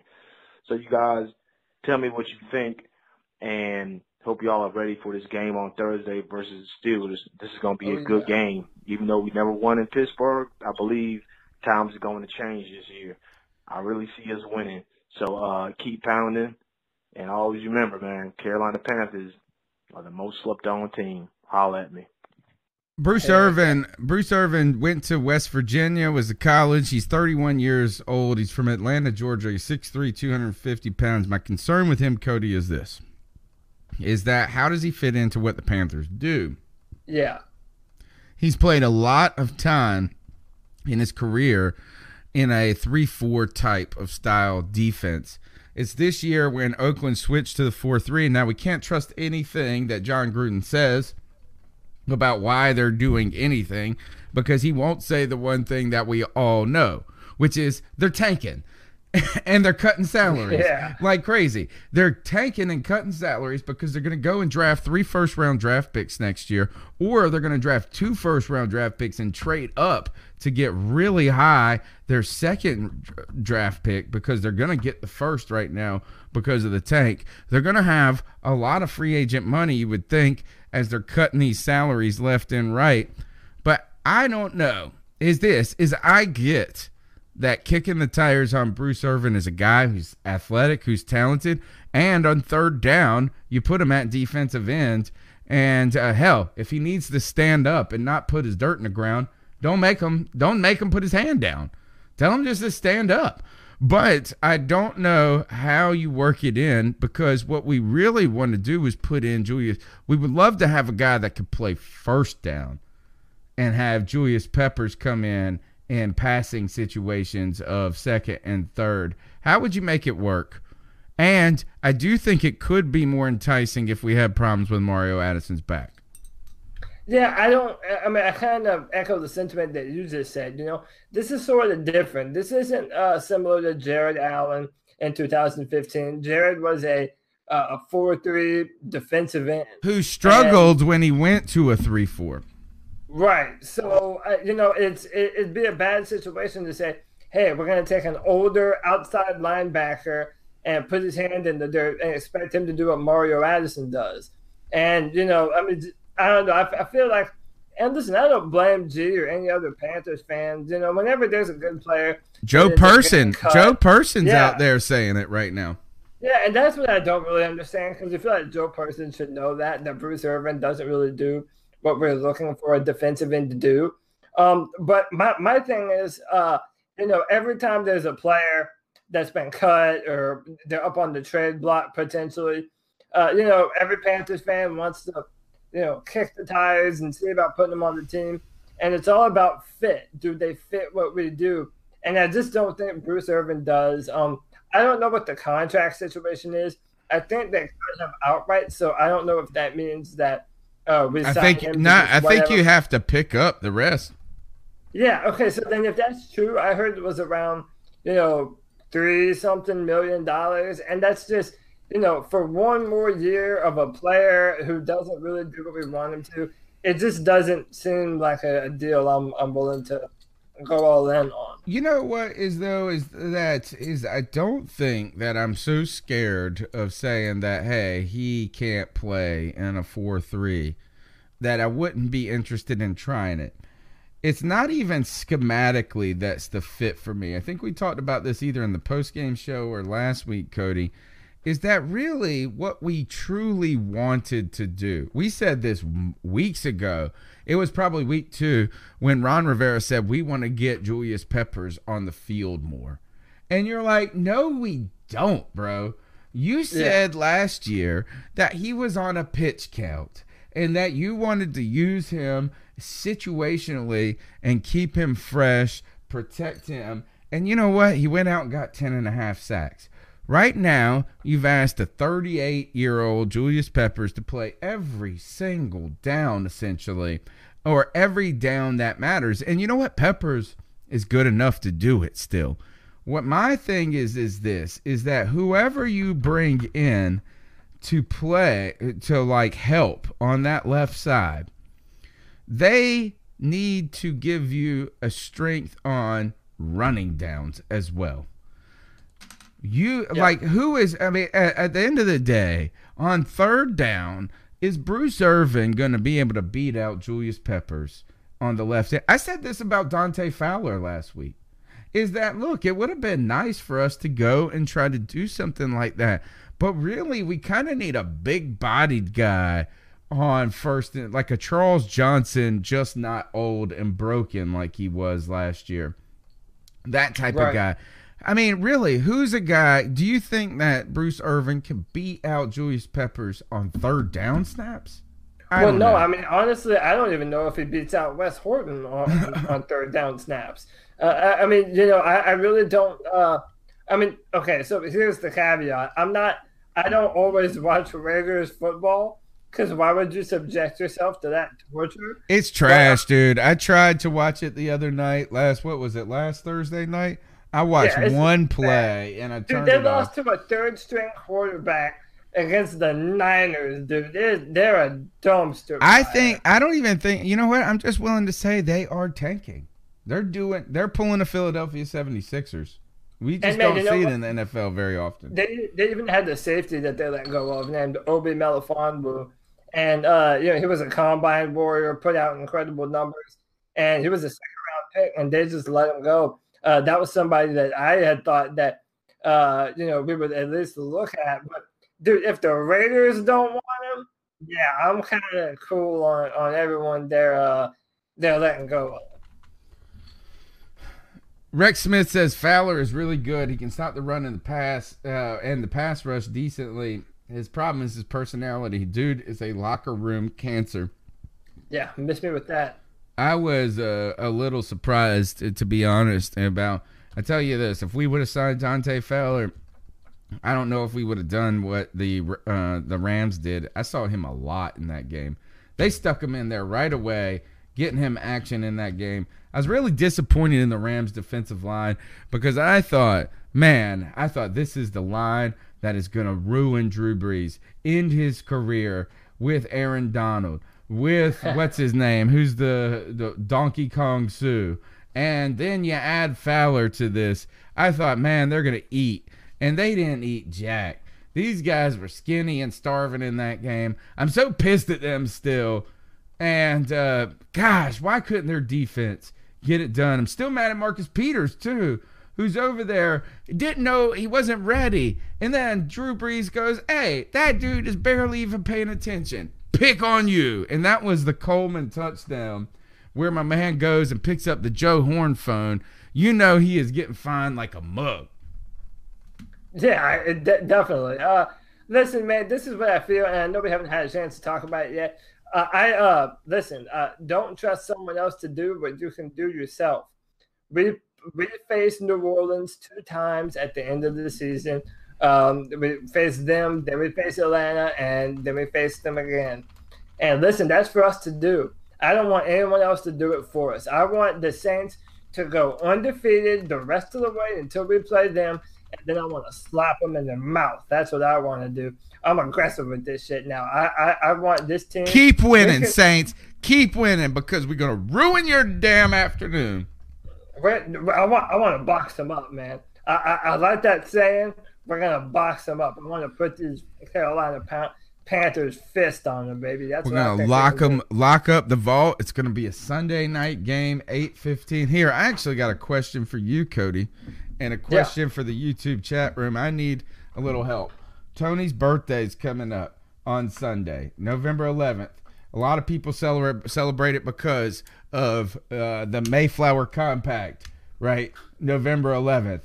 Armistice Day or Veterans Day, November 11th. But I'm pretty sure that you really should celebrate a lot because Tony Dunn's birthday is there. My wife comes to me and she says, I'm trying to figure out what to do for your birthday. I'm torn, right? And I said, Look, I don't really want much. I told her, I was like, I need a new belt. That's what I was like. I need a new belt. She's like, No, I want to do something for you. I said, Fine. You really want to do something for me? Send me to the New Year's, uh, well, almost New Year's game in New Orleans. She said, That's a lot. Right? She said, I my wife, this is how good my wife is. She's already she shopped the tickets and she was like, I cannot find a plane ticket under five hundred bucks. So here, I got this choice, Cody. I can get a Donte Jackson jersey, or I could go to Sunday night football, twelve seventeen. Panthers play the Saints at home. Now, like I love going to games. They're amazing. That would be as Joey described as electric. A special game because of a Sunday night game, but they are also remarkably exhausting, remarkably expensive, and Donte Jackson's jersey would look fantastic on me. What do I do? Whoa, man! All right, listen. Uh, shout out to the wife because she's a real one. All right, she, she, she's trying to send your she's trying to send your boy to the bank. All right, shout out to Miss Dunn. Uh, but yeah, dude, listen. If you have the opportunity, okay, think of it this way. Let's say this is the year, man. Let's say this is the year that we bring it home, and the Panthers steal it from the Saints and still the number one seed in the in the NFC. You're gonna want to say that I was there, man. So I don't know. I think if you have the option to do it, listen, you're gonna have a lot of years to buy a Donte Jackson jersey. This might be uh, uh, the one that Tony Dunn can't miss. So I don't know. That's that's my humble opinion. Get in there in the YouTube chat. I think that's a great argument for Cody. And this is, uh, you know what? You just turned me on to something else, Cody. Is this is I was at the NFC Championship game where the where the Panthers broke Bruce Arians, where they broke the Arizona Cardinals forever. It was amazing. It was the most fun experience, one of the most fun experiences of my life. If I could replicate that on this Sunday night and then come home on the 18th as Donte Jackson intercepts the ball for a pick six to win the Right. game against New Orleans Saints, I could ask for a Donte Jackson jersey for Christmas. There you go, man. We're optimizing shit over here. That's what we're doing. Optimizing your lineup. That's what we're doing, like NFL.com does. All right, let's keep pounding with these cat calls. The number's 252 228 5098. Man, how about Vernon Butler on Sunday? He was in Ryan Fitzpatrick's face every single down, running through the gaps, stopping runs all over the field. Super hype for Vernon Butler in the future. Keep pounding. You know, I brought, I wanted to mention this on the post game show, and I don't know if I did entirely, but it was the defensive tackles. Cody played noticeably better in this game, and uh, I saw, and it was hard to tell because uh, Kyle. Uh, what I was saying is this, and I'm pretty sure I did say it in the post game, is that it's nice to see that the Panthers, while Panthers Twitter and Panthers fan may may have given up on Vernon Butler. It doesn't appear that the coaching staff has yet, much like they would have with a guy who just signed with the Raiders and Kony Ealy. They gave up pretty easily on Kony Ealy after he was a damn almost a Super Bowl MVP, right? Vernon Butler, Yeah. Vernon Butler's getting action, and he's getting action over guys like Dontari Poe. He's getting action over guys like Kyle Love who play a lot. I won't say over them, but they're carving up reps for him enough. Vernon Butler, are you hoping that we can salvage him as a pick? I mean, yeah. I mean, I'm not gonna say no. I mean, the first round. Get the fuck pick- out of here. We hate you, Yeah. baby. yeah, get out of here. Uh, I mean, listen. I, I mean, at first I thought the caller was being sarcastic because I don't. The the only way I remember Vernon Butler is uh when he had a penalty. Uh, I think it was a roughing the passer penalty, and I mean that's really the only time that I remember hearing about him. I mean, that maybe I just didn't see him. I mean, There was a wasn't looking at play. There was a play, Cody, early in that game. I have um, my wife. You said Mrs. Dunn, who's awesome. She is. Miranda's the best. She's a big Panthers fan. Big big Tony Dunn fan. Support me. The podcast sending me the all these Panther gifts all the time. But we were looking at this and we were winding it, slow motion it on the DVR, and I was like, "Who's that? What's that number? What's that number?" We couldn't see it because then they panned the thing away. I'm gonna have to go back on the all 22. There was a play early in that game where one of the defensive tackles, and it wasn't KK, just drove this guy back. Now, did it? Did he get to the quarterback? No, but I mean, he just pushed like we saw Matt Kalil happen to Matt Kalil all the time. Is that when he tried to block somebody, they just manned him up. So I was excited, but I couldn't tell if it was Kyle Love or Vernon Butler. They kind of look, well, actually, I won't say they kind of look the same. I will, you know what? I want to go back and throw a little shade on some Panthers drafter people back in the day who told me I was an idiot. But Vernon Butler, you look at him, guess where he's playing? He ain't playing the one technique out there a lot of time. I mean, he ain't playing the three technique out there. They're putting him beside KK. And they're putting him on the one technique, I mean, on the one t- technique slide, who so many people said he couldn't do it. Now, we actually haven't seen him do it just yet, though.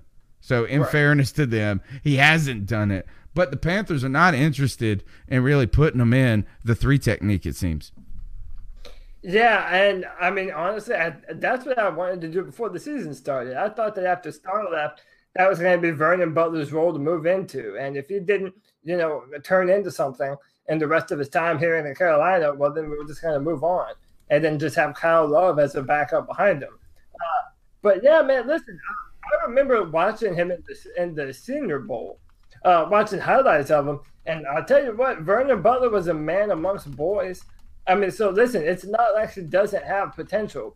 I mean, there really is a lot of talent, and a few other teams had him as a first round draft pick on their board. So it's not like the dude's a bum, and you know what the hell was David Gettleman even thinking? I mean, there was a, a mindset behind picking him, but uh, yeah, listen, I want him to turn into a good player for the Panthers. Uh, I do think the one technique is probably going to be where he makes a living. But um, I don't know. I, I do want to see more of him, and if he continues to do well and hold up the line, I wouldn't mind his uh, cheaper contract than continuing on with Dontari Poe. Turn your phone to portrait, smash the thumbs up button, make sure you hit the notification bell. If you're on Facebook, hit the like. If you're on Periscope, hit the retweet. It helps. Give us a lot of hearts. We like to know that people are listening. And even if you're not listening, you won't hear this. We're going to keep talking because we're in our 40th freaking episode of the season. Six years in, we don't miss a, tu- a Tuesday. The number is 252 228 5098. Let's keep pounding with these cat calls. Hey, what's up, C3? it's your boy Nova Black again. Get him, Um, Nova. Black. It's a late last He brings call, real calls. I wanted to take a few moments, maybe a few seconds, to talk about this Pittsburgh game coming up Thursday night. Y'all know I'm gonna be tuned in. Um, I'll definitely try to tune in to the uh, post game show, but um, Gonna be uh, late I'm as another- hell. I'm another truck Yeah. driver fan, so of course, uh, I get the podcast. I listen to the podcast and everything. So I'll, I'll try to make sure I'm done with work early enough to get some rest before the game, so I can stay up through the True game that. and attend Yeah. the post game show. But I think um, looking at Pittsburgh and uh, I I think uh, with with uh, what's that dude James Conner and uh Big Ben, man, there's I'm telling you, Big Ben is awesome. I've seen that dude made some of the most amazing comeback, fourth quarter comebacks. Woo, man, especially back when they had Polamalu. But it's a new generation now, you know. I don't they defense, they secondary ain't really that tough, so I feel like we can take advantage of that. Um as far as some of the matchups, man, we got Bradberry. I hope Bradberry can play a good game, but Antonio Brown, who's he gonna cover? Antonio Brown or Juju Smith-Schuster? You know, I I, I would pre- preferably put Jackson on Brown. Yeah. I know, I know he's a rookie, but still, his his ability to shadow and man coverage, you know, um, is is is second to none.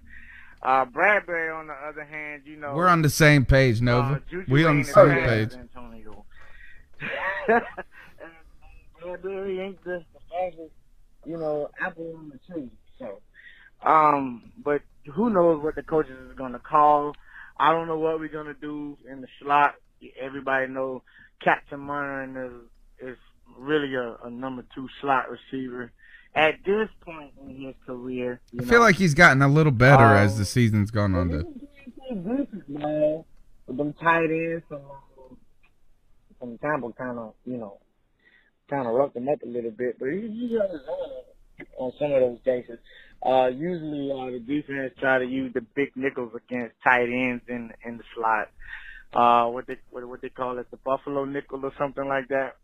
Anyway, um, I kind of like the matchup is going to be a good game, not going to be uh so easy to score on like we gonna like we did with the Bucs, but I think uh with Christian McCaffrey, uh Curtis Samuel, DJ Moore, Devin Funchess, um All right, I hit the li- hit the limit. I'm, there's a good chance that he's one of these following calls back in there uh, that we're gonna get to in just a moment. What I what I would say to this is that I think we're really so much on the same page there. Is that when it comes to Antonio Brown, I would say this. I don't care who the record corner is, and and even if they're a veteran, that Antonio Brown has the advantage. I don't care, you know, if they're the best veteran in the league. Antonio Brown has the advantage. What Donte Jackson has, though, and what I think has proven so immensely important to his success this season is that if he doesn't play a play perfectly, he can disguise it with his makeup speed. And you see this on underneath passes where he's able to drop back a little bit deeper. Basically, all the things we were crying about old corners doing is that he can do it and he has the closing speed. I feel like, look, is yes, Antonio Brown will surely make anyone look foolish. Donte Jackson has the speed to not to to wipe that well what I would say is to wipe the egg off his face.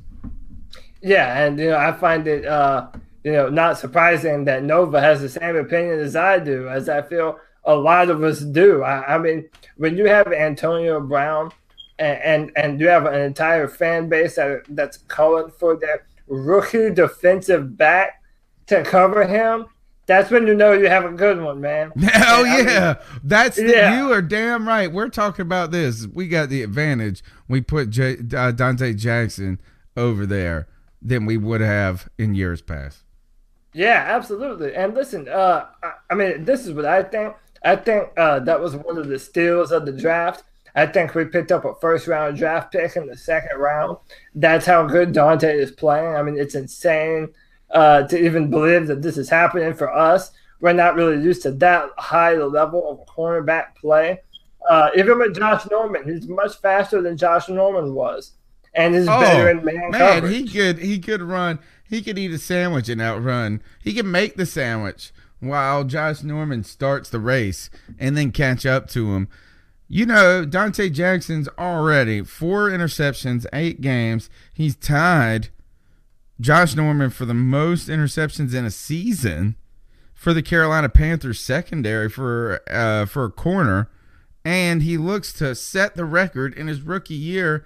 You bet, man. Eight inter- uh, if he's on, if he stays on this pace, which he might even increase the pace as we get down into the season, and he feels more comfortable. You're talking about maybe eight inter- eight or nine interceptions in the year. That's insanity. He didn't even have. What did you say in the post game show, Cody? He didn't even have that many in his whole career or something like that in college. And all of his time at LSU, he didn't have that many interceptions, but he does his first year as a Carolina Panther. The man is for real. But yeah, yeah that's what I think we should do, man. Put Donte on AB, and uh, you know, Juju's kind of a big body receiver himself, and I think Bradberry does better with those types of receivers. Put James Bradberry on him, and let's roll, man. I'll be really interested to see what the Panthers do if the um, Steelers start motioning these guys a little bit.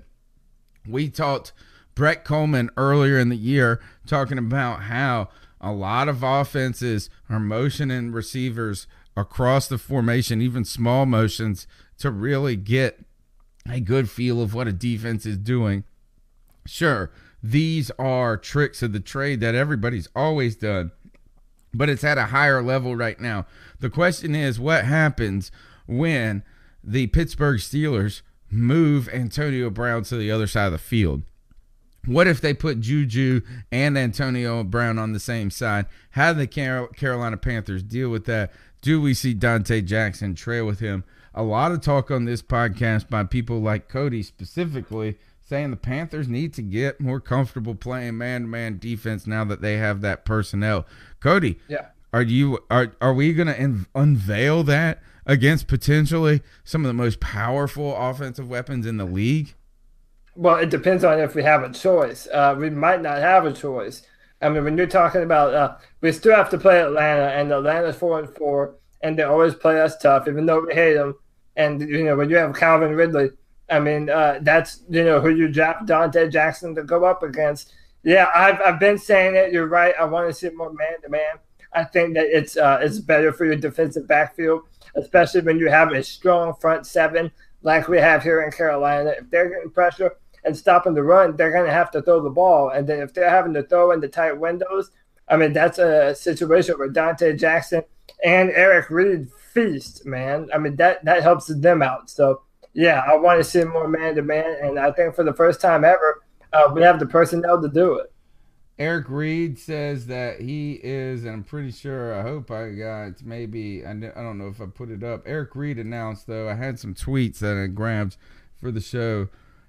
Eric Reid's to be, he says he will play on Thursday despite being protected in practice with a with a shoulder injury. We saw him uh, kind of uh, favoring that shoulder in that game.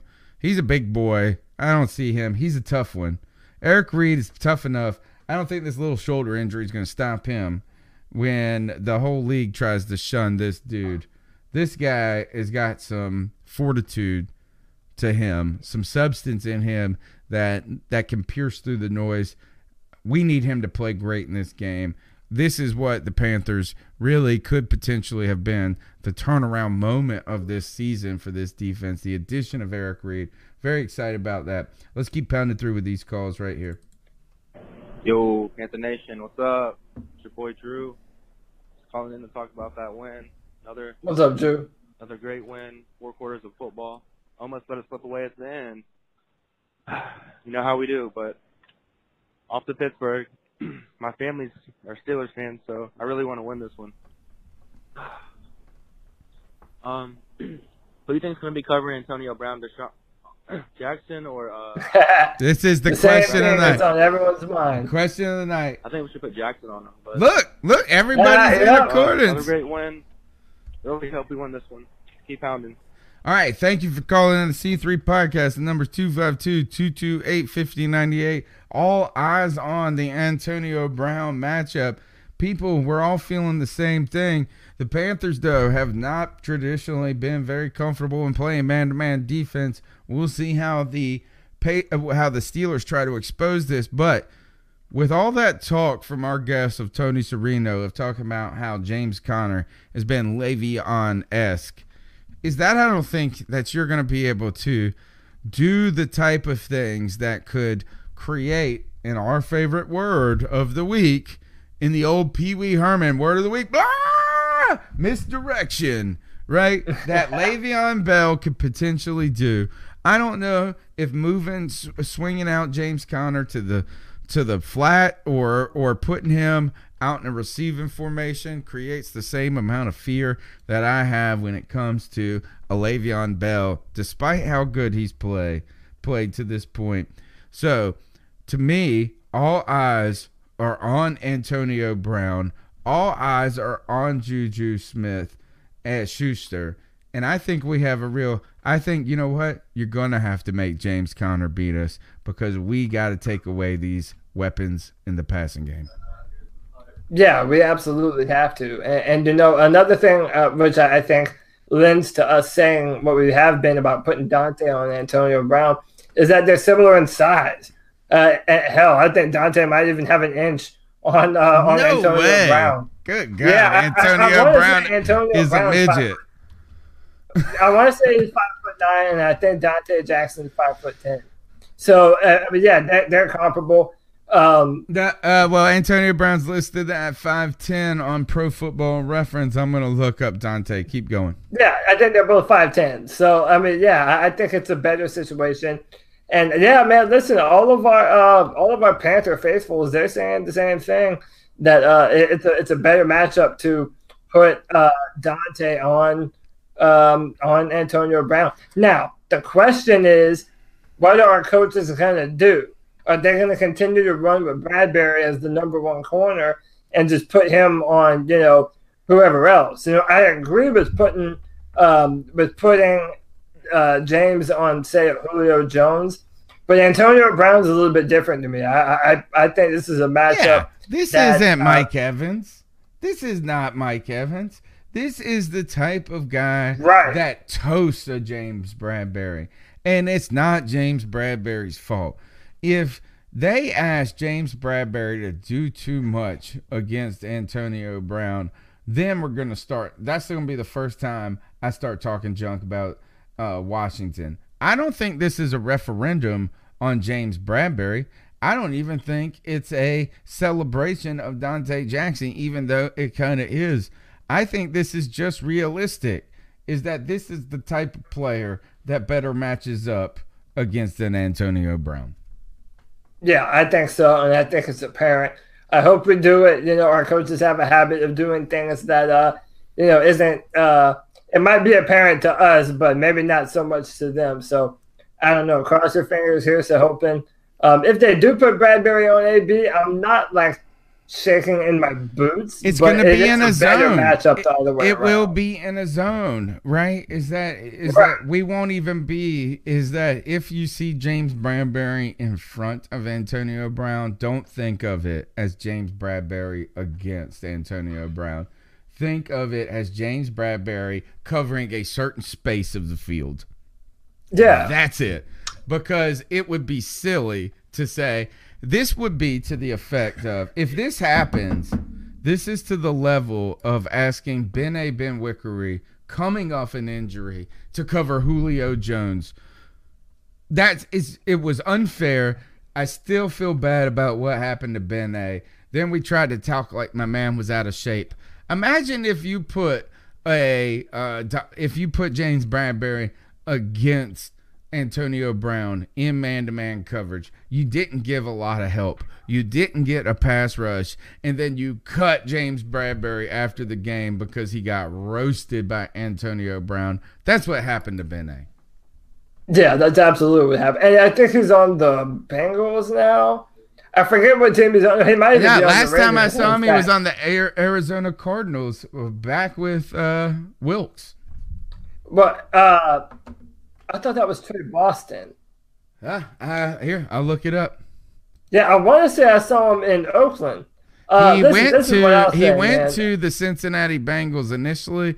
He went um, right now.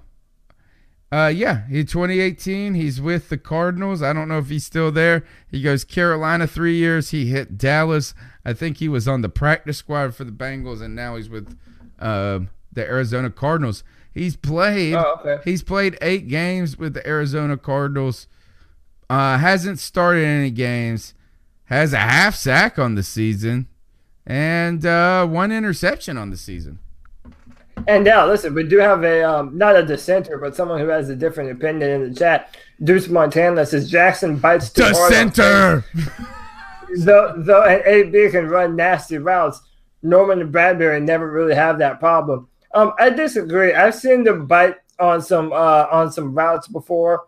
Um, listen, I'll say that Bradberry has been playing better than we thought.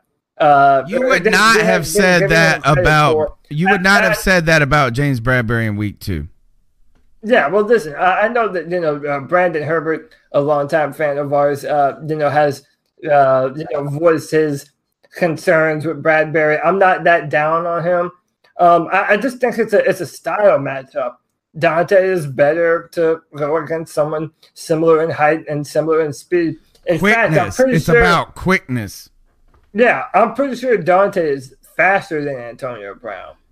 So, yeah, that that's what that is, man. Yeah, I agree. I think we're on the same page. Let's keep going. Hey guys, this is Justin again. I always forget something that I want to say if I call back. Um, what about Greg Olsen? Looking like OBJ out there, man. One-handed catch. That was God. I love that guy. Me too. And then, uh, God, I love that dude. Me Uh, too. McCaffrey leaping that one defender, man. That was beautiful. gracious. Yeah. I just don't know what to say about those two guys, man. Thank you. I think That's we what I say. play like Thank we're you. playing, and uh, stop taking our foot off the gas. Get the ball to his guy, Christian McCaffrey. Going to go deep into late, late season. across the league. Um, I know that uh, one thing that kind of I've noticed is talking, listening to some of these um, sportscasters and talking about the NFC. You know, one of them was talking about Washington. Don't sleep on Washington. Ain't nobody, um, nobody's really saying anything about the Panthers. I guess that kind of, I don't know. It it surprises me, you know, because uh, Let I think 'em. we could be contending for the uh, NFC Championship. I mean, I really, really do. I think this But, uh, Thursday tells us if we Don't hear are much many pretend. people talking about it. Maybe but, uh, not pretenders. Anyways, talk to y'all soon. I think this, Cody, is I think we learned so much Thursday night. I think if we lose this game on Thursday night, do I think that it tells us that we are pretenders? No. I think there's still a lot of football to go. The Panthers have put themselves in a great position. But if you go on the road, you go into Pittsburgh and you win this game, boy, does it tell us a lot of things we want to hear about this team. Oh, absolutely. I mean, listen, this is a big matchup, and I know I've already said it. I'm not going to keep on repeating myself, but what I will say is this: um, you know, I mean, games at this time of the year they're important because when okay, where would you rather play the Saints? Let's say it's another scenario as last year was. You know, uh, let's say we played them twice, but then we ended up having to play them a third time in the playoffs. Do you want to play them here at home or in the Superdome? I want them here. I want to give them a taste of their own medicine. I want to win the division. That's what I Yeah. want. I want to win the division no matter what. Yeah, we, we need to win the division. I absolutely want uh, uh, to have playoff games here in Charlotte. I want to go to them. Uh, listen, uh, you have to have that, man. I mean, is it possible to go on the road and win out and go to the Super Bowl? Yes, but that's that's tough to do. And games like this Thursday, I mean, that's where you make your money, man. Deuce Montana. Bring Okay, hold on, hold on, hold on. I have a, a little bit of breaking news here. Uh, this uh, Dez Bryant is negotiating a deal with the Saints Oh. after working out with them. Good, good. Let him have Dez Bryant. That's gonna ruin Yeah, let y'all's have him. That's gonna ruin y'all's offense. Who would have thought that the Saints, out of all the freaking positions they needed, was a damn receiver? Right? I know, man. Whatever. I wonder. My Ted Ginn must be hurt, but that's not a replacement for Ted Ginn. Yeah, he's not a speed receiver. He's a Uh, jump ball receiver. Uh, Deuce Montana deserves uh, a little tip of the cap for his.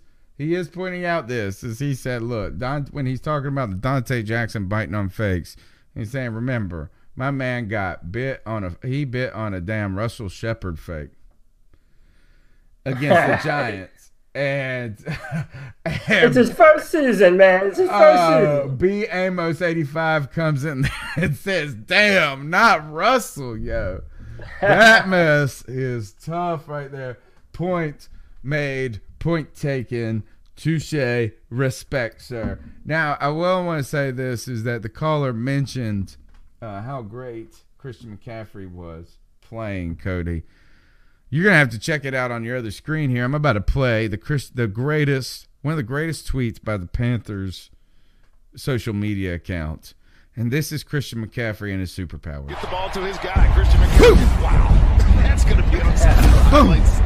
Boy, I tell you what is that you make a uh, superpower video like that. I tell you, if you play the real one, Cody, if I'm gonna go and play the real video, when he jumps and hurdles that dude, he don't just hurdle him, he kind of glides like forward. Really impressive, Christian McCaffrey each and every week, getting remarkable. He's becoming more and more special each and every week. Yeah, man. Our our football team is the X Men, dude. Yeah, that's that that's that's real. Let me tell you what. Norv Turner is is Norv Turner Professor X? yeah, yeah, he might be, huh? and uh, uh, Cam Newton's the juggernaut. uh, but listen, I'm um, I, I love what the what the Panthers uh, social media team does. Uh, did you see the one? Uh, I think it was uh, yeah after Baltimore they had Luke turn into the Hulk and he was stomping on the ground. I haven't seen that up. one. Yo, dude, it was awesome. Our our social media team, they're doing the most. Okay, I love it. I love. I can't wait to see what they're gonna do after we beat Pittsburgh. How about that?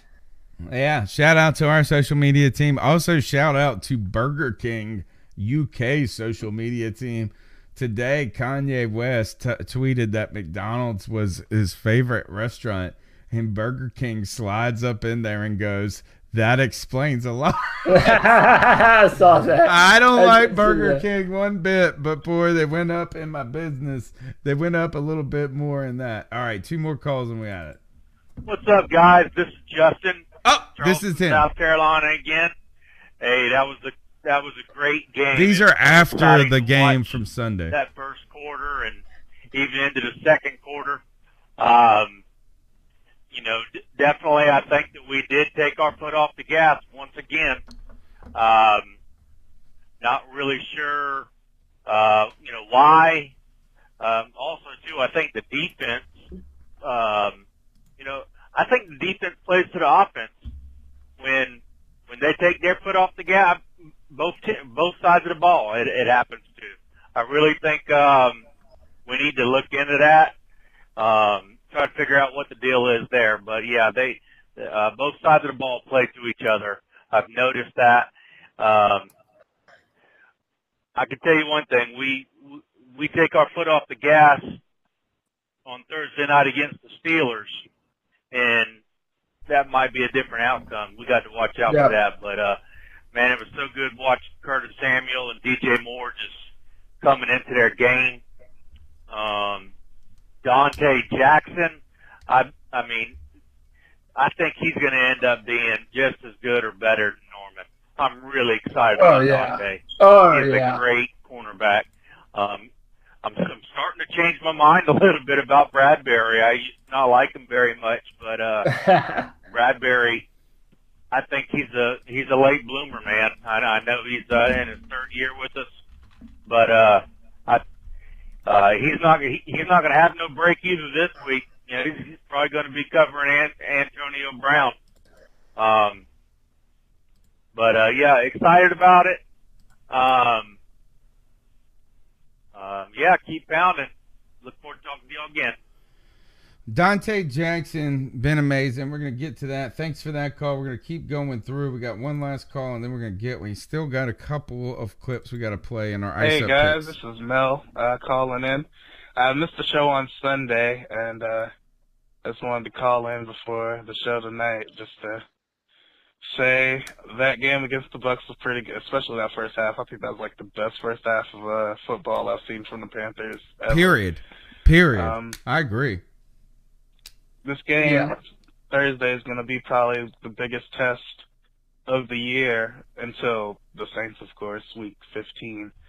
But uh, if we can come out, show out on Thursday, and show that we belong in the conversation for Super Bowl contenders, then I think a lot of teams will be afraid, and I think we'll get some resp- a, a bit more respect, the respect that we deserve, uh, especially this year. That's the only scary All right, guys, thing uh, about keep pounding. to me, Cody. That's the only scary thing about winning this game is that all of a sudden we hit the limelight. Yeah. You know. I mean, but but listen though, I'm not I'm not afraid of that. We have to win under any scenario. You know, I've even said this before. I like playing the underdog role when no one's respecting us. I like that chip on our shoulder. Okay, but now what are we gonna do when the limelight is on us and everyone's looking at us and everyone's saying that we're a contender to win the NFC South and maybe even represent the NFC in the Super Bowl? What happens when those are the expectations from the national media on us? Are we going to crumble or are we going to rise to the occasion? I mean, I want to know that this Panthers team can win every test that's put on them. And I have more faith in this team to be able to do that than any previous. So many people been interested in Donte Jackson in this matchup. I got to do it. We I thought we were going to be so pressed for time. We are pressed for time. The co- podcast just keeps going on and going. Here's J- Cody. You're gonna have to turn in your uh, alternate audio to hear this and see this. Brian Baldinger on Donte Jackson. After today, six and two. Let me see. That- I gotta hit the Donte. Yeah, we might as well play it. We've talked about him pretty much the whole show. Right here, he's the force. He can't let that anybody get outside, including Peyton Barber, when he bounces us to the outside. But you know what? They don't get outside Donte Jackson. He's got too much speed, and the kid can flat out tackle. He doesn't miss in the open field. That guy has got juice. All right, now let's watch him here against another D Jack. D Jack against D Jack. Here comes the pick. All right, but he ain't afraid to get his hands on D Jack. He's going to get over the top on this. All right, they're going to get the pick, they're going to get the rub, they're going to get the completion, but he's also going to get the tackle, WWE style. Excellent in the open field. All right, now let's watch him here. All right, here he goes. He's got to expand on third and three. But watch him put this left foot in the ground right there. The ball's coming out to Cameron Brate. There's the first down marker at the 35. Puts that left foot in the ground, and then the speed is on. The closing speed. Now, Cameron Brate's 250 pounds. Donte Jackson, I don't His know, instinct, 175 pounds before the pregame This was meeting. such a great play Now, by Donte Brate does a Jackson. great job of trying to reach for the line. It's questionable. This kid knows exactly where the down marker is. Got the fist in the air. That's fourth down stop in his book. But this is what makes the kid special. Let's watch this on the outside. How many guys, this is late in the fourth quarter, 42 28 game. He's got the best taking back pedal in All the whole history of the world. Here's Jackson. Jackson on Jackson right here. Yeah. Now, how many corners can just get in the open freeways and stay with this guy? No. Not just stay with them, but turn his head and go up and make the play on the ball. Now, nasty. Let's just watch this here, because you hear about it all the time. Let's just watch it from Fitzmagic's end zone here. Ball's up. How many guys don't go find the football? They can't find James the football. Bradberry. They don't know how to play the football. Donte Jackson knows how to play the football. Oh man. Oh, it's so good. It was. It's fantastic. Is that it's crazy that we get to talk about him. I felt. I told you before the show. I didn't think we were going to be able to play that clip. Uh, we shouldn't have just because of time. But Donte Jackson deserves all of it. I say everybody calls him Donte Action Jackson. After that play, when it came to DJ, how about this? What about when DeSean Jackson is out there and all of a sudden Donte Jackson becomes the real D-Jax? Yeah, he just yeah. Not only did he take that football away He from him, took his damn he name. took That nickname too, boy. Uh, and Oh. listen, man. Listen, I, I've been trying to step up my analyst game and how I watch these football players. I've been saying, man, it's not just the speed on Donte; it's the instincts. He knows where the play is going. He knows when he needs to shift one direction to another. Man is football smart. So you uh, combine the physicality and the intelligence. I'm telling you, man, that man is uh, uh, already one of, if not the best corner that the Panthers have ever had. In his first year, he hasn't even played the whole season I yet. I just hope, man, just keep it up, Donte. Just keep it up. But I tell you this: is you took the football from him and you stole my man's nickname all in one game. To me, that's the truth, as Cody Lashley says. That Took it and then dared him to do something about it. God, that's the truth. All right, uh, let's see. Last thing I think we do have to talk about, and it just is going to be kind of what we're going to be. eh, This is uh, M- Cam VP, Cam VP um, watch each and every week as we go forward. And I promise you this: I promise you that the Chiefs are going to cool. I well, I don't promise it. I actually think they're going to cool, and I think Patrick Mahomes will cool off, and reality will hit him. I think there is an opportunity. We saw that the I think man Drew Brees is probably going to creep up in the conversation as things go on and on and on in this. Yeah. Uh, Cam Newton, deserves to be in that that conversation. Let's hear. You sent me this clip, Cody. Chris Simms. He was mentioned earlier in an. Uh, do you remember when that dude Justin Pulowski was having a breakdown about how they drafted Cadillac Williams because they thought that Chris Simms was the truth? Well, Yeah. Chris Simms, we brought him in because he's speaking the truth. Yeah, they may not like him, but we love him. the blatant disrespect of Cam Newton has to stop now. Cam is constantly left off top QB lists because he doesn't have the sexiest stats. But he puts just as much pressure on a defense as Brady, Rodgers, or Mahomes. Newton makes opponents defend the entire field, which forces their schemes to be basic. He can launch a 50-yard rocket, plow straight between the tackles, run the read option, or hit you with about 10 other things. He's the catalyst for Carolina's one-of-a-kind offense, even if the passer rating isn't pretty. No one cares about Cam's O-line issues. They just expect him to hit his targets, with pass rushers draped all over him. If any other former MVP had a career best completion percentage and a 5 and 2 record, we'd be talking them up every week.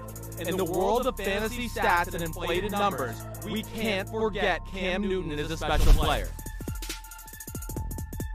Way to go, Chris Simms. for- That's it, man. That's it. Chris Simms said in 60 seconds what we have been saying for years. True that. All right, I think that brings us to the point that we have to that we just need to mention this is that Cam Newton's having one of those years. Him and Cam, and Norv are feeling it together. I think that this has been, you know, Panther Nasty. I'm going to say this is that two of my favorite moves. I take a lot of credit for liking these calls, but sometimes I just trust certain people that I know and the way that we watch football together. One is the first fantasy football champion of the C3 Fantasy Football League, Susan Tucker, who is a huge South Carolina Games Gamecocks fan. And she said when uh, Damiere Byrd was coming out of South Carolina, she said, You guys got to get him. And I started looking, I was like, I believe you, Susan. I trust you. I went all in. Tweet, tweet, chirp, chirp, baby bird, fly, right?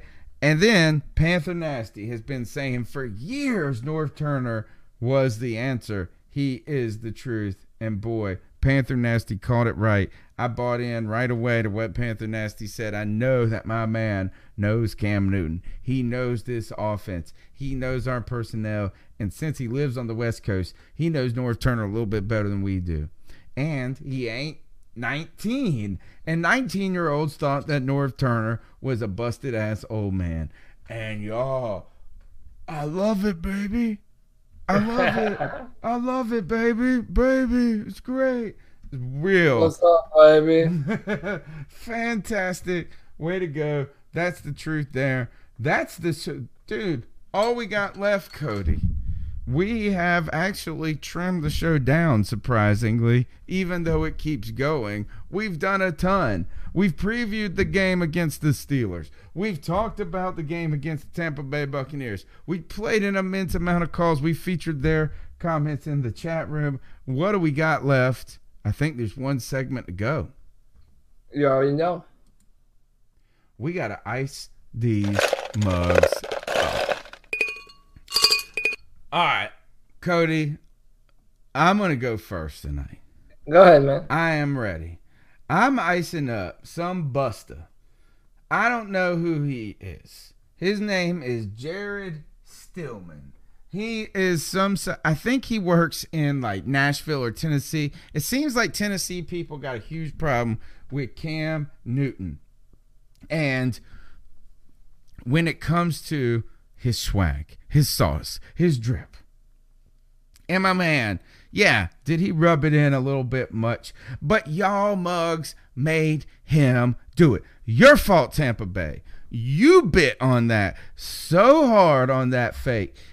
You know he's the greatest goal line threat in potentially the history of the NFL, especially as a quarterback. And you refused to acknowledge it. On top of that, he did you a favor by running the clock down on that play. Newton's drip and sauce continued in that game where he got a first down on his cadence game. His cadence game is for real. ready. Wait, wait. What up? what up? it's amazing. Yeah, we do it no justice. None. But my man, it's awesome. I'm cheering it. It's I've been deadly, I've been saying it for years. Now, Jared Stillman comes out here. He's a salty ass Nashville fan, much like I bet you his girlfriend's the lady who wrote the letter about Cam Newton dabbing on y'all. And Yeah.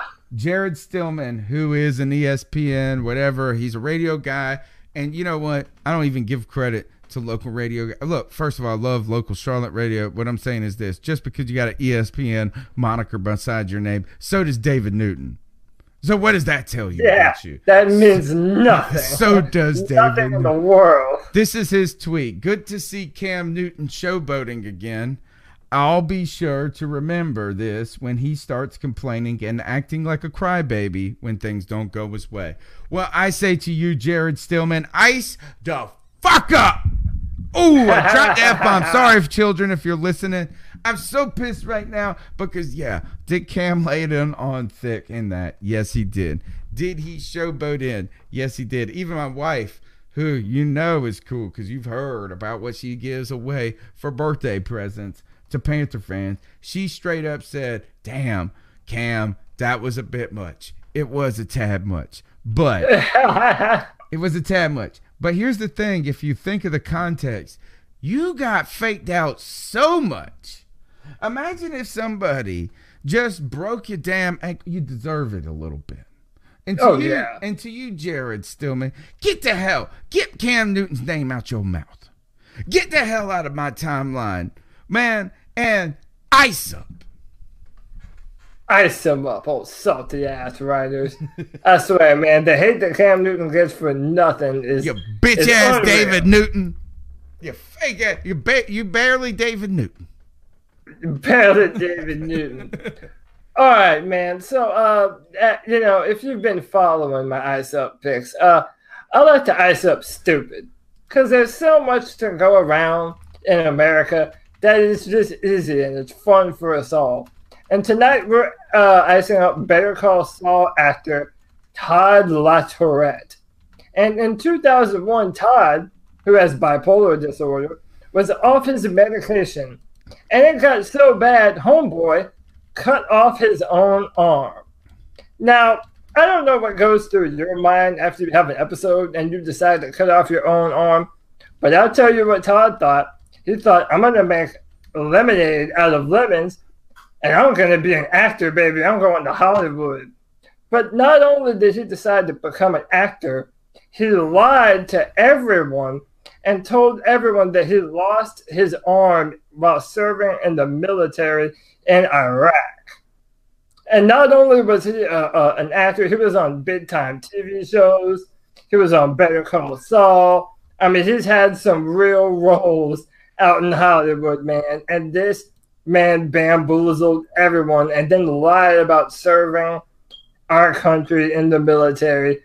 Dude, what a loser, in my opinion, man. What do they call that when you steal when you fake being in the military and you wear something? It's like hero something. There's a term for it. How you cut your damn arm off? And cut then be like, arm off, and then said, "You know what? I can use this. Yeah, I, I, I can turn this into you something." know what? Good for my man right there. My man damn played it. He said, Yeah. "This is that." He Yeah. woke up with no arm, and he said, "How I make good out of this?" yeah, man. He, he said, uh, how, how am I going to take these lemons and turn them into lemonade? but listen, man, do you know what else goes with lemonade? A nice pitcher of ice. And you can ice up Todd La Tourette. Woo-wee. What a show tonight. It has been a tremendous time here. I told my wife before I did the show I was feeling it. I was feeling salty. I was feeling ready. And I think we brought it, Cody. Been one of the We better did. one of the better shows. We had a great guest, Tony Serino, Locked On Steelers podcast. Fantastic calls on the cat calls line. The number's 252-228-5098. We want to hear you on Thursday because we're going to stay up late. We're going to do this after game. We're going to do the post game show and we're going to celebrate the Panthers making a statement going forward. My name's Tony Dunn. It's the C3 Panthers podcast. It's brought to you by CarolinaCatChronicles.com. You can follow me on Twitter at cat underscore chronicles. You've heard me tell you, like it, smash the bell, smash the thumbs up, share the show, grow Panther Nation with us, and follow Cody Lashney. Cody, tell him what your Twitter handle is. At Cody Lack, C O D Y L A C. I love to rap about anything and everything. Man, just hit me up. We'll talk about whatever, man. Thursday night, Panthers statement on the road against the Steelers, and we're going to chop it up right after the game. I want to hear from you folks as we celebrate or we mourn. Either way, we are in it together, Panther Nation. C3 fan for life. See you then. Keep pounding.